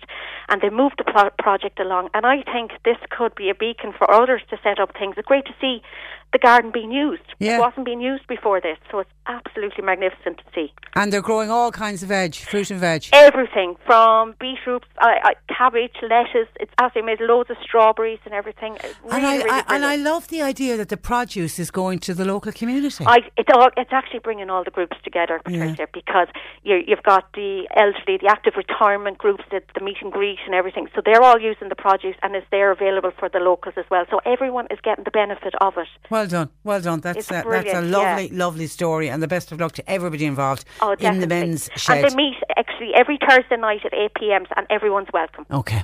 Uh, and, it's a, and it's very safe because it's the back of the Garda station. Exactly, can't uh, get safer. Bridget, listen, thanks for that. And right, uh, pleasure as always to talk to you. Thanks for joining okay, us. Bye bye. That is uh, Garda Bridget Hartnett, who joins us from Bantry uh, Garda station. You're listening to Cork Today on replay. Phone and text lines are currently closed. Now, just some of the commentary coming in on bereavement when we were talking about bereavement in the last hour with that special event that's going on on behalf of the Irish Hospice Foundation in the Clayton Hotel uh, tonight. An email in says, Hi Patricia, listen with interest to your segment about bereavement and how people cope with bereavement. As a loved one passes, we close our tight circle of family and friends. The community comes together to support us. After the funeral, the community moves on with their lives but the circle of the family stays closed. At some stage, this circle has to open and allow others in. When we allow this, we are then open to help. Talking is good. We need to talk, particularly about the person who has passed away. Memories are good and we have to cherish them. Staying in a constant state of mourning does not do any justice to the to the deceased person. Yeah, how true that is. Thank you, thank you for that. And and I'm really hoping that if people go along to the Clayton Hotel tonight, um, you know, particularly people who maybe are really really struggling at the moment, I'm really hoping that they will get the help and support that they need by going along to the Clayton Hotel tonight. It's been organised, as I say, by the Irish Hospice Foundation, but it's all the local organisations are going to be there, and they are the ones uh, that I think will be able to pick up the pieces and help people to get on uh, with their life. It isn't easy. By God, it isn't easy, that bereavement journey. And it can be a very personal one as well. And, you know, to hear Amanda talk about you can have two sisters grieving the loss of uh, a much loved mother and both doing the grieving process two very different ways. I, you know, I swear by that saying there is no, there's no right or wrong way to grieve. What's right for me might necessarily be uh, be right for you, but you know, get the help and support because there's wonderful, wonderful organisations um, out there. And then another, this is by text saying, Hi Patricia, I can relate to the lady who was when she lost her dog that the grief of her previous losses really hit her and came to the service, surface. I've texted you many times in the past about the loss of my beautiful son. His dog, who now lives with me, never left his side. In 2018, I myself was diagnosed with cancer. After seven months of chemo and my recent mastectomy, my son's dog has been at my side through it all. At 14 years of age and still thinking he's a puppy, he is to me a wonder dog. And to be honest, I'm dreading the time that I will lose him. I'm doing well, by the way, Patricia, and with the continued companionship of my son's wonderful dog, hope to continue do so for many, many more years. Um, oh, well done, well done. And that love that you get from that unconditional love that you can only get from a dog. Now, I know other animals will give you unconditional love, but there's nothing like the unconditional love from a dog. And it's almost like that dog has sensed he was your son's beloved pet. He obviously, because dogs do mourn as well, he mourned the loss of your son, and then you know to be to be with you now and that wonderful bond that you have. Long, long, long uh, may that continue. Now, what else? Oh, what else is coming into us? This is by, let me go to WhatsApp now and leave that one for a moment. This is a call that came in earlier. Now, this is when we were talking about toilets. Yesterday, we were talking about the condition of public toilets and how the council has been forced in many parts of the city and county and indeed around the country. This is something just particular to us here in Cork. They've had to close down public toilets because people just abuse them so much. So much antisocial goes on there that they've no other choice just to get rid of them. They've gone down the route some areas have of the superloos, but we know that they cost a lot of money. But the downside to it we've got areas where there are no public toilets, and we had some commentary in about that from listeners uh, today saying that that's wrong, that businesses, people have to go into businesses and businesses have to let their services be used because there are no public toilets uh, in the area. Now, I know a lot of cafes and bars will insist that you buy something before you use their uh, toilets, which I think is is is quite okay. You, we can't expect businesses to allow their restrooms to be open to the general public because there's a cost involved in them keeping their toilets nice and clean and stocked with toilet roll and soap and towels and you know hand dryers and all of that. There's a cost involved in that, so we can't expect them to allow people just to wander in off the street and use them. So I can understand a cafe saying you have to have a cup of coffee or a bar saying, you know, you're going to have to buy yourself a mineral or, whatever. Kathleen in the city, though, said she, now, we're not naming the West Cork town. But she was there last week and she had her child with her. They went into a coffee shop to get a cup of coffee, but her daughter needed to go to the toilet. So ordered their, assuming they've ordered their coffees, and then they went into the toilet. And Kathleen said she got some shock when she went into the toilet. She she said it was just what she described as so bad. She really was shocked. She said the floor was wet. The seat of the toilet was wet. She says, You've been talking about excrement and poo on the walls of public toilets. Well, there was poo on the wall. Uh, inside in the toilet, filthy. There was a hand towel in there that shouldn't have been there. It looked like it hadn't been washed for months. Oh. Plus, she said the smell inside in this toilet. Now, this is a toilet in a coffee shop in a West Cork town. Kathleen said it was appalling. She simply walked out, would not allow her daughter to use the toilet, and I'm assuming went on to find another coffee shop to go have a cup of coffee and to spend uh, a penny. Kathleen said, I was a visitor to that area for the day, so it's not just public toilets.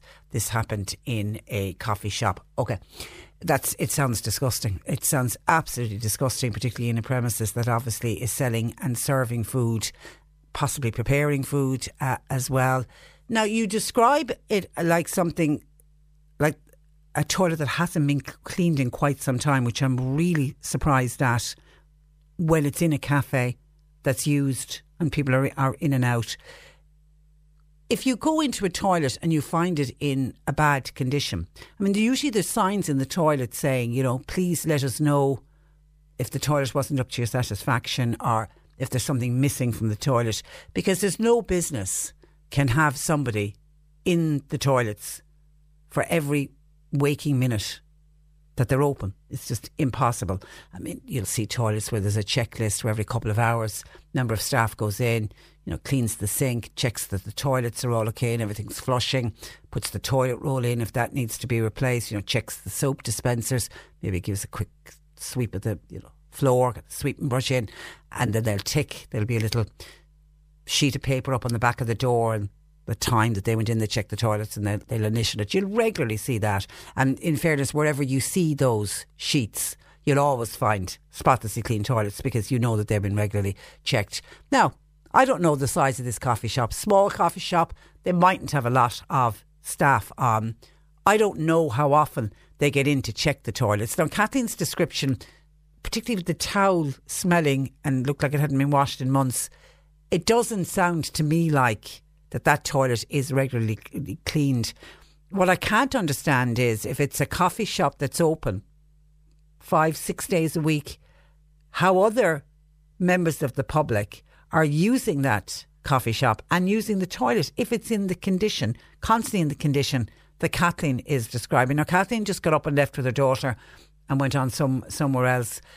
You really should have stopped Kathleen and spoken to somebody, looked to see was the owner there, the manager there, and just have a quiet word. You don't have to, you don't have to shout it across the cafe, but we really should be pointing out when we find facilities that are that bad. You need to point it out, even though the way you describe it, I'm assuming somebody else, surely, surely somebody else before has been in there and has pointed out the condition of that uh, toilet. I really am taken aback at your description of it because West Cork is a town that is very welcoming of visitors, and visitors will always talk about overseas visitors, visitors from other parts of the country will always talk about the wonderful welcome that you get in West Cork.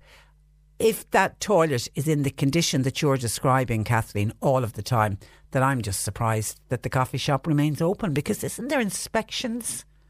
Is there HSE inspections, the food inspectors, the Food Safety Authority? Don't they go in and check these premises? And, and, and I imagine the toilets are one of the main places uh, that are checked.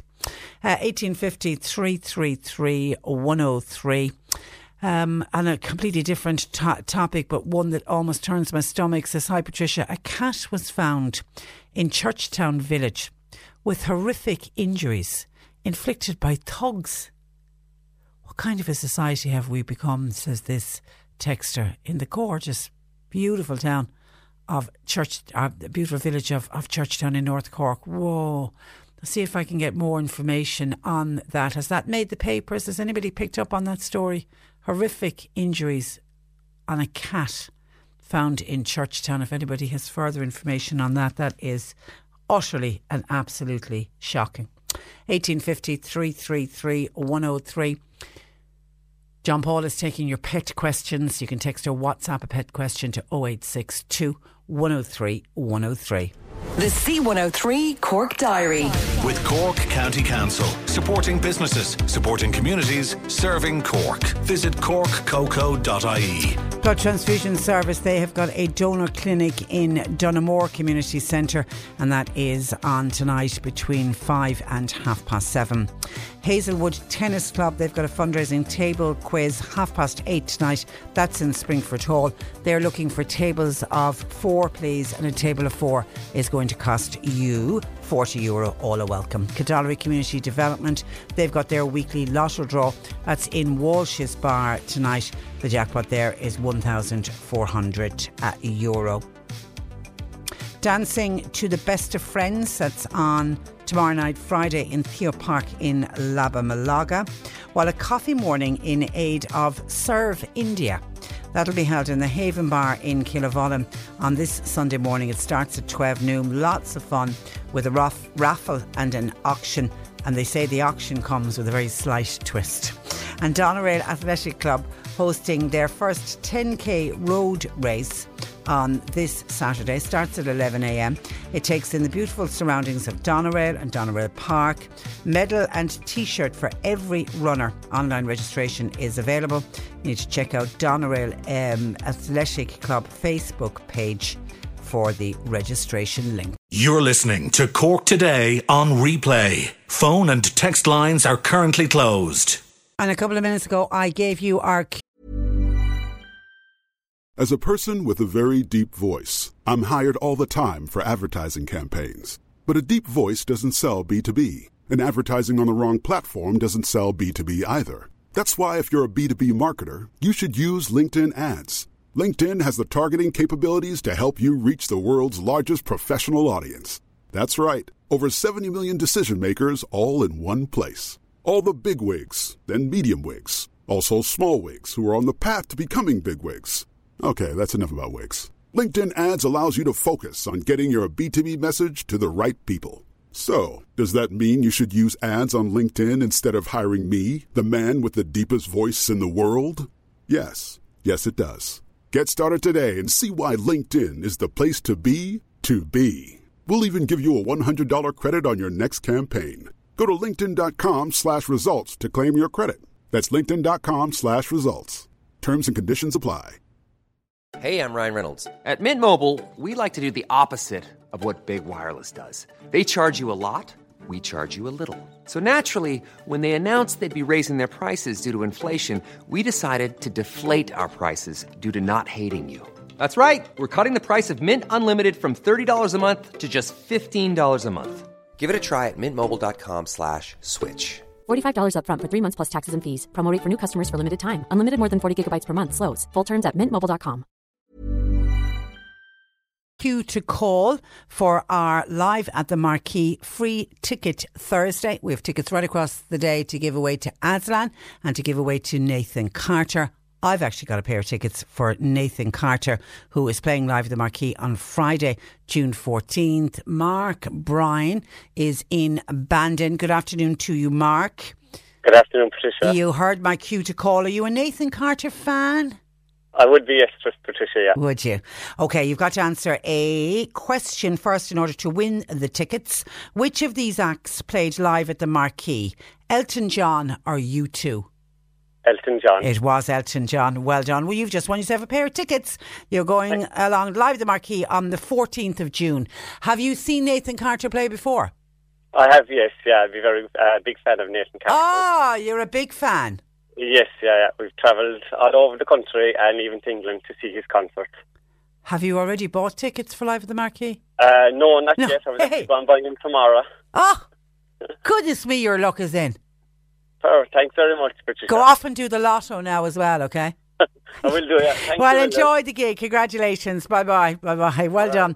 That is uh, Mark uh, Bryan. I love that. I love when real, genuine fans uh, win the tickets. Uh, well done. He's won a pair of tickets to Nathan Carter live at the Marquee. Uh, we continue to roll through a free ticket Thursday.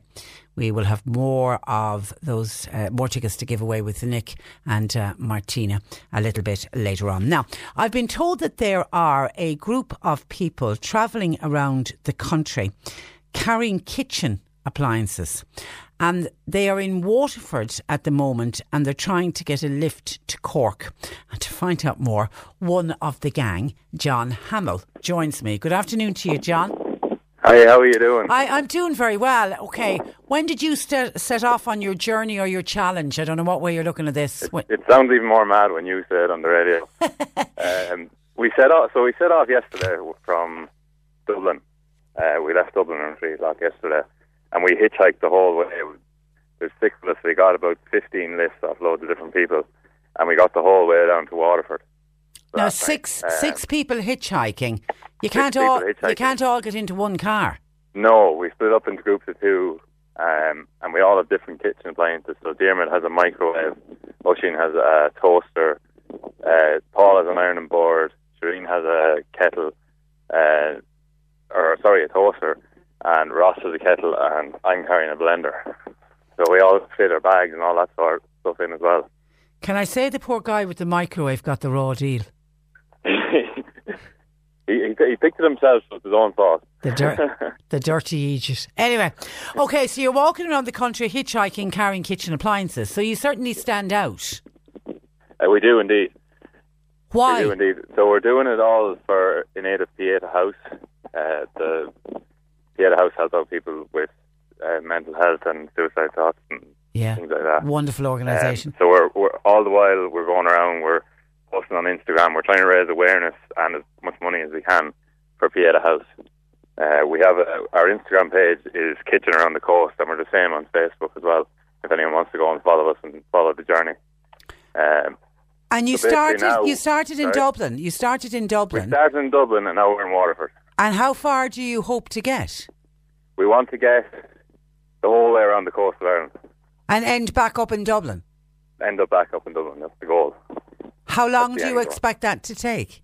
We're aiming for a week, and hopefully going to climb Patrick one of the days with all our appliances.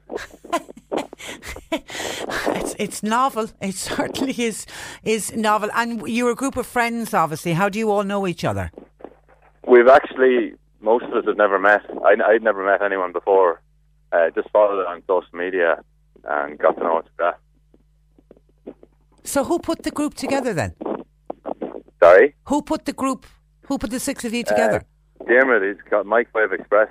Uh, is his name on Instagram. He organised the whole thing, um, and I was just following him on Instagram and happened to happened to see, happened to see him and to take part. Most of us are the very same as that. Okay, so he's the tour guide who's organised it all. Uh, so you're so where are you staying every night? We we stayed in in a random stranger's house last night. Such a nice man. Uh, put us all up. So it put the six of us up. Uh, so we're basically in Waterford now, going to Cork, and we're looking for the same. We're looking for anyone who wants to donate some food or put us up for the night, uh, if possible. And anyone's going from Waterford to Cork, to give us a lift. So so you d- so all for a fair house. so you don't have accommodation, you don't have food, you don't have travel expenses. You're trying to do the whole journey without without it costing anything, because the whole idea is is to raise as much money for Pieta House. Exactly. So you're heading out. Well, you- you've, you've got to go out and hitchhike now from Waterford to get. You want to get into Cork City? Is you, want the- to get into Cork, City, and want okay. to appeal to the people of Cork City.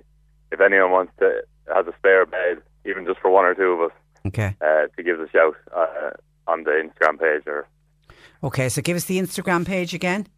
It's Kitchen Around the Coast, Okay. and the same on Facebook as well. Kitchen around the coast.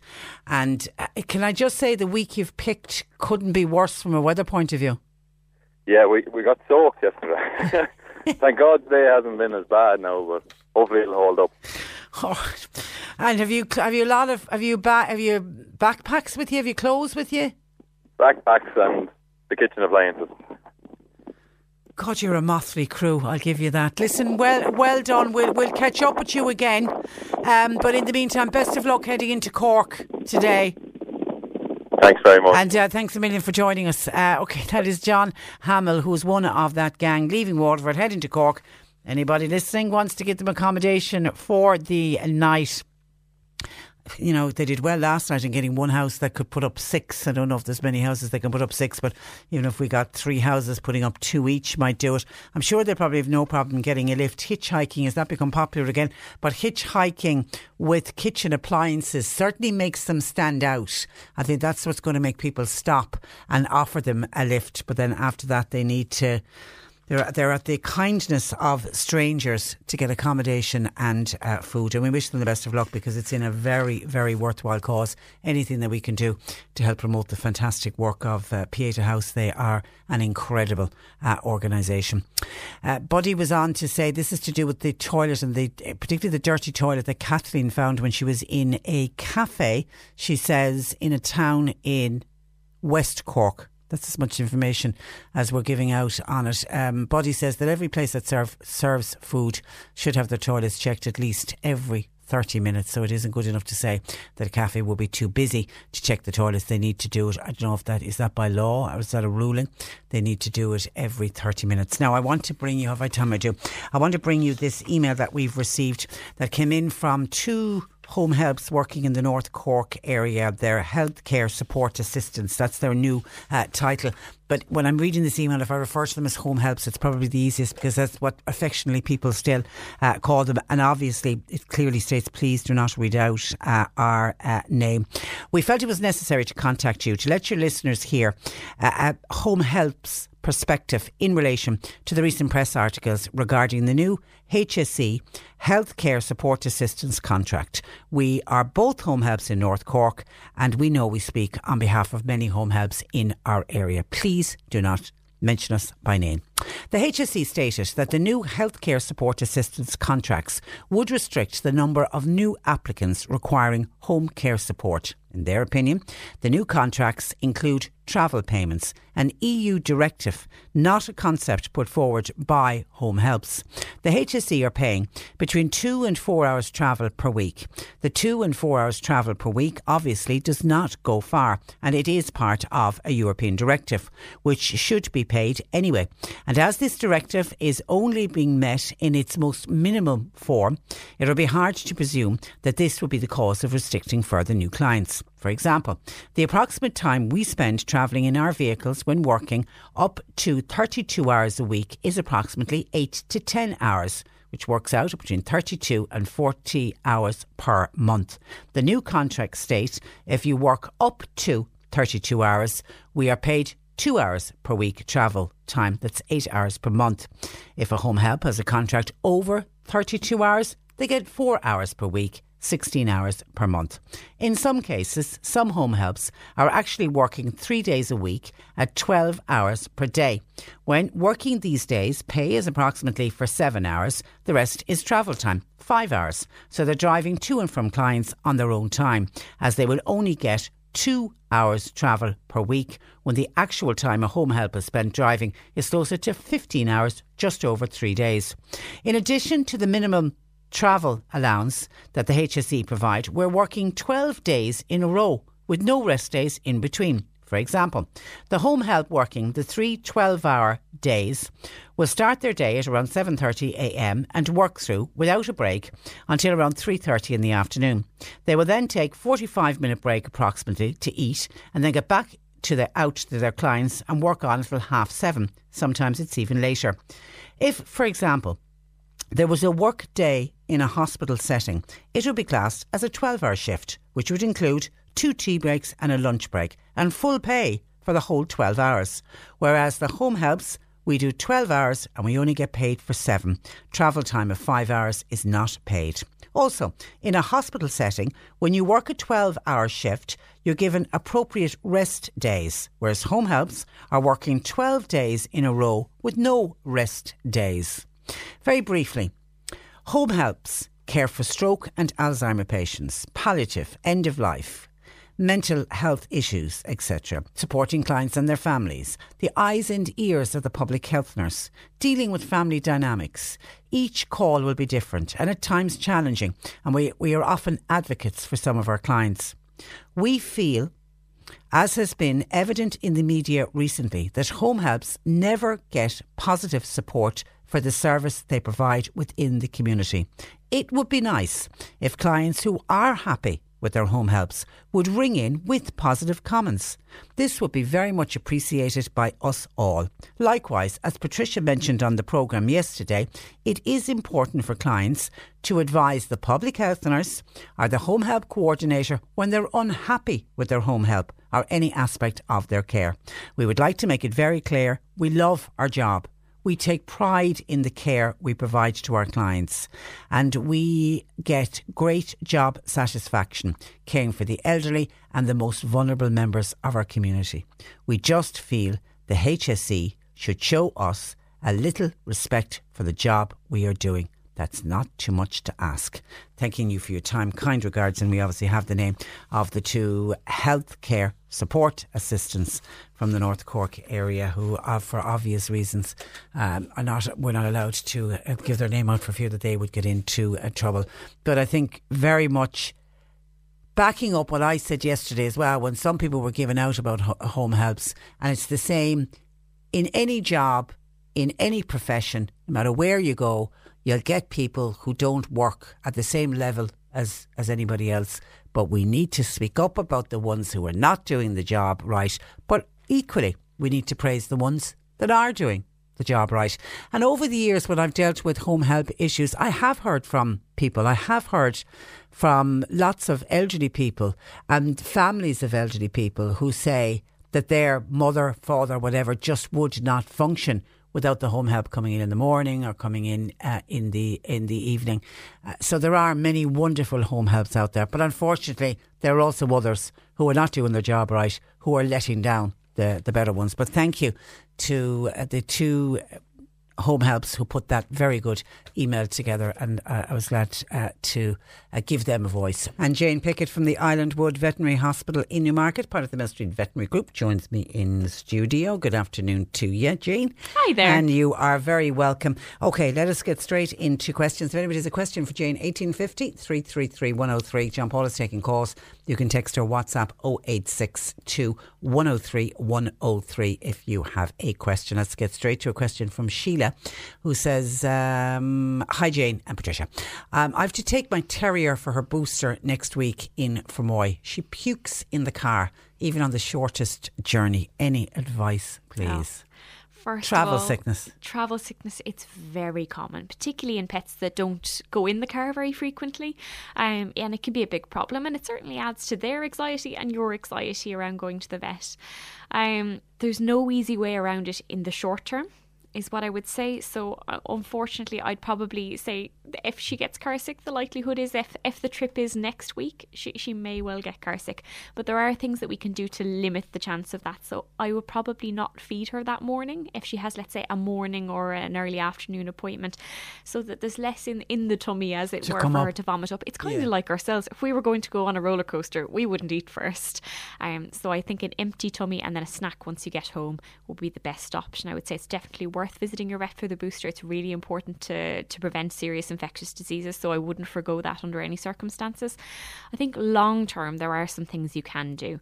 So the best way of doing them doing it is just get them used to the car. So if they're not a frequent traveller, the best thing to do is to pop them into the car, go for a 20 second drive, even around the block or down the lane, and then take them out. And maybe do that every few days for a few weeks if it's easy for you to do, and just small short trips, and then slowly build up the time. So build it up to a minute or two, and then five minutes, and then 10 minutes, and then eventually for however long it would take you to get to the vet. And you could even do some dummy runs to the vet. I'm sure they don't Mm. mind. We love seeing pets come in and, you know, seeing the environment, coming to say hello to reception. And certainly if they have a few visits to the vet as well at the end of their car trip, it helps to just let them relax in that environment as well. It's all about relaxation. So with the vomiting in the car, some of it is certainly motion sickness, and that's kind of oh, like The ourselves. same as travel sickness in same human, as travel yeah. sickness in humans, exactly. But some of it can be anxiety related. If it's a new situation, they're not used to going in the car, they're feeling a little bit woozy and wobbly in the back of the car, and they don't have a position that makes them feel secure, then can, anxiety can can add to that as well. I think making them feel secure in the car is another thing. Um, if you have a, a seatbelt, a little harness and seatbelt for your dog, that can be a really helpful thing as well because it restrains them, keeping both them safe and you safe driving the car. Yeah. But it can also help to make them feel a little bit more secure um, and maybe just pop a little blanket or a part of their bed that they normally sleep in into the car with them so it's their own smells as well. Again, helping to kind of just drop that anxiety down a little bit. So I think as, as a short term solution, no feeding in the morning, secure them mm. well in the car, and, and then start something. working on it after that. Yeah. Do they eventually get over it? They do. Okay. I think the vast majority of dogs, my own little dog Margot, um, she really suffer, suffered with motion sickness when she started, and I only have like a seven minute drive to work at that point. Um, and she used to get sick all of the time.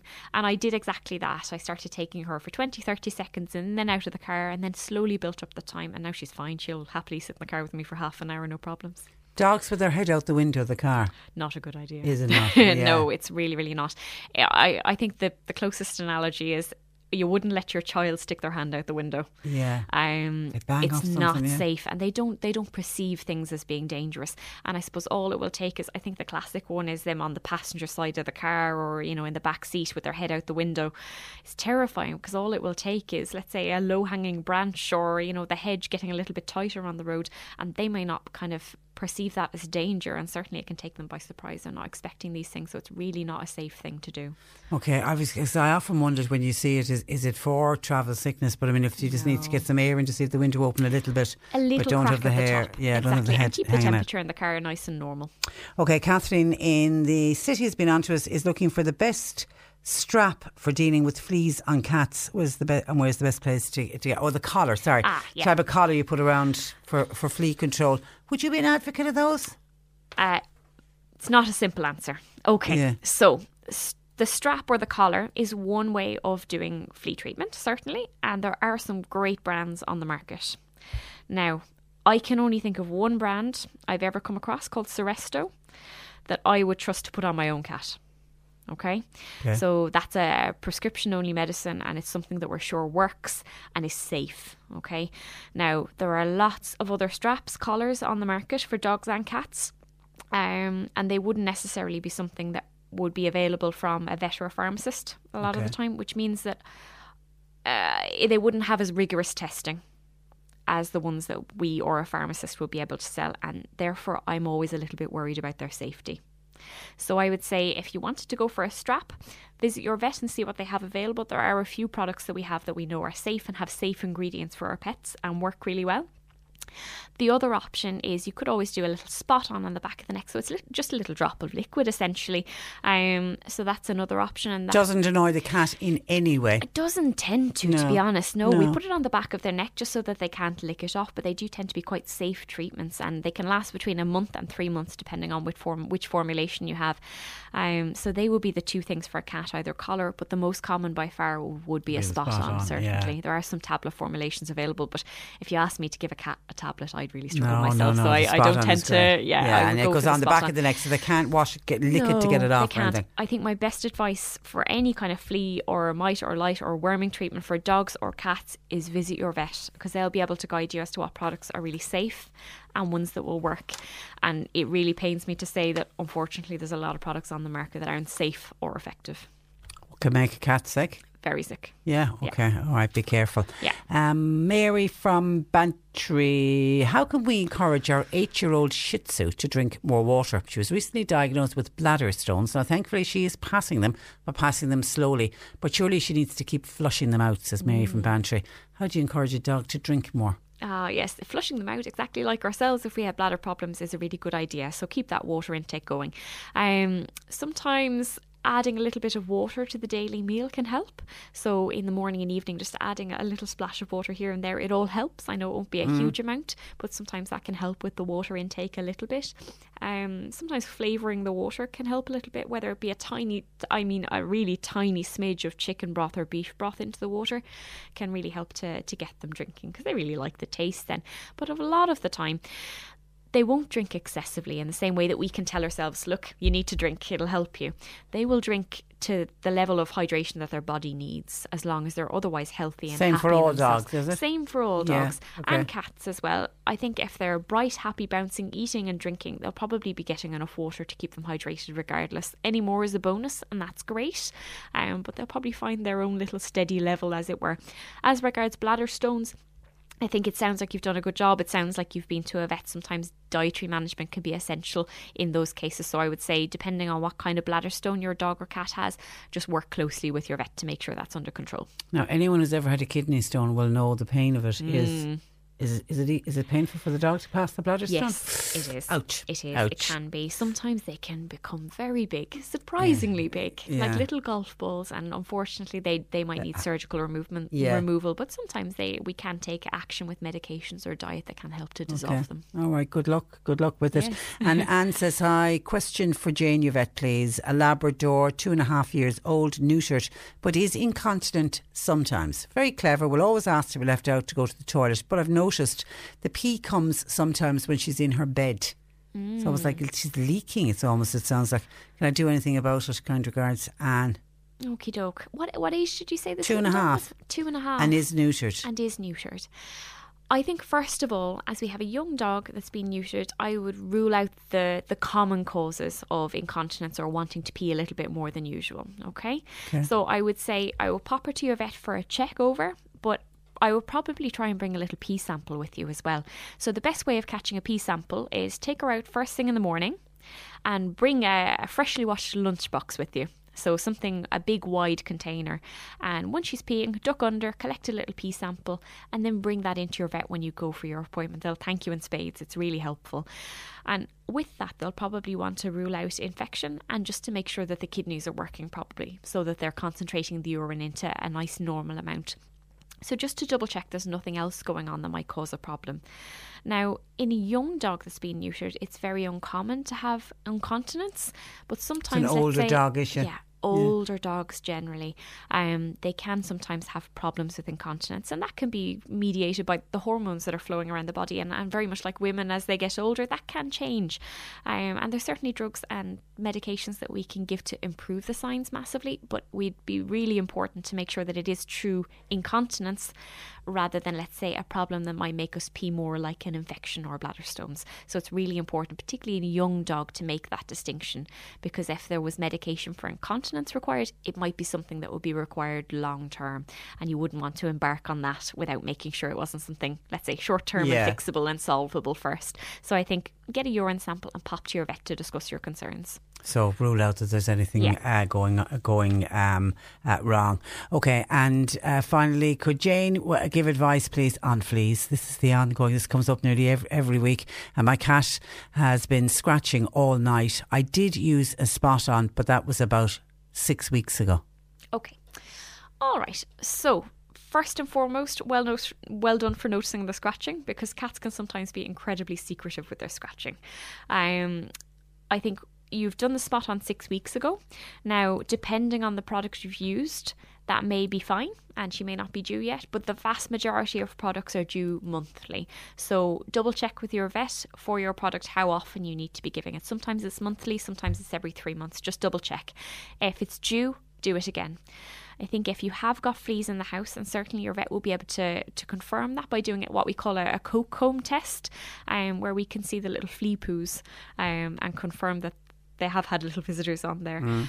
Um, you need to make sure that your flea treatment is up to date. I would take all of the bedding or anything your cat likes to sit on and put it through a hot wash um, so that you kill off the eggs um, and do that periodically over the next few weeks.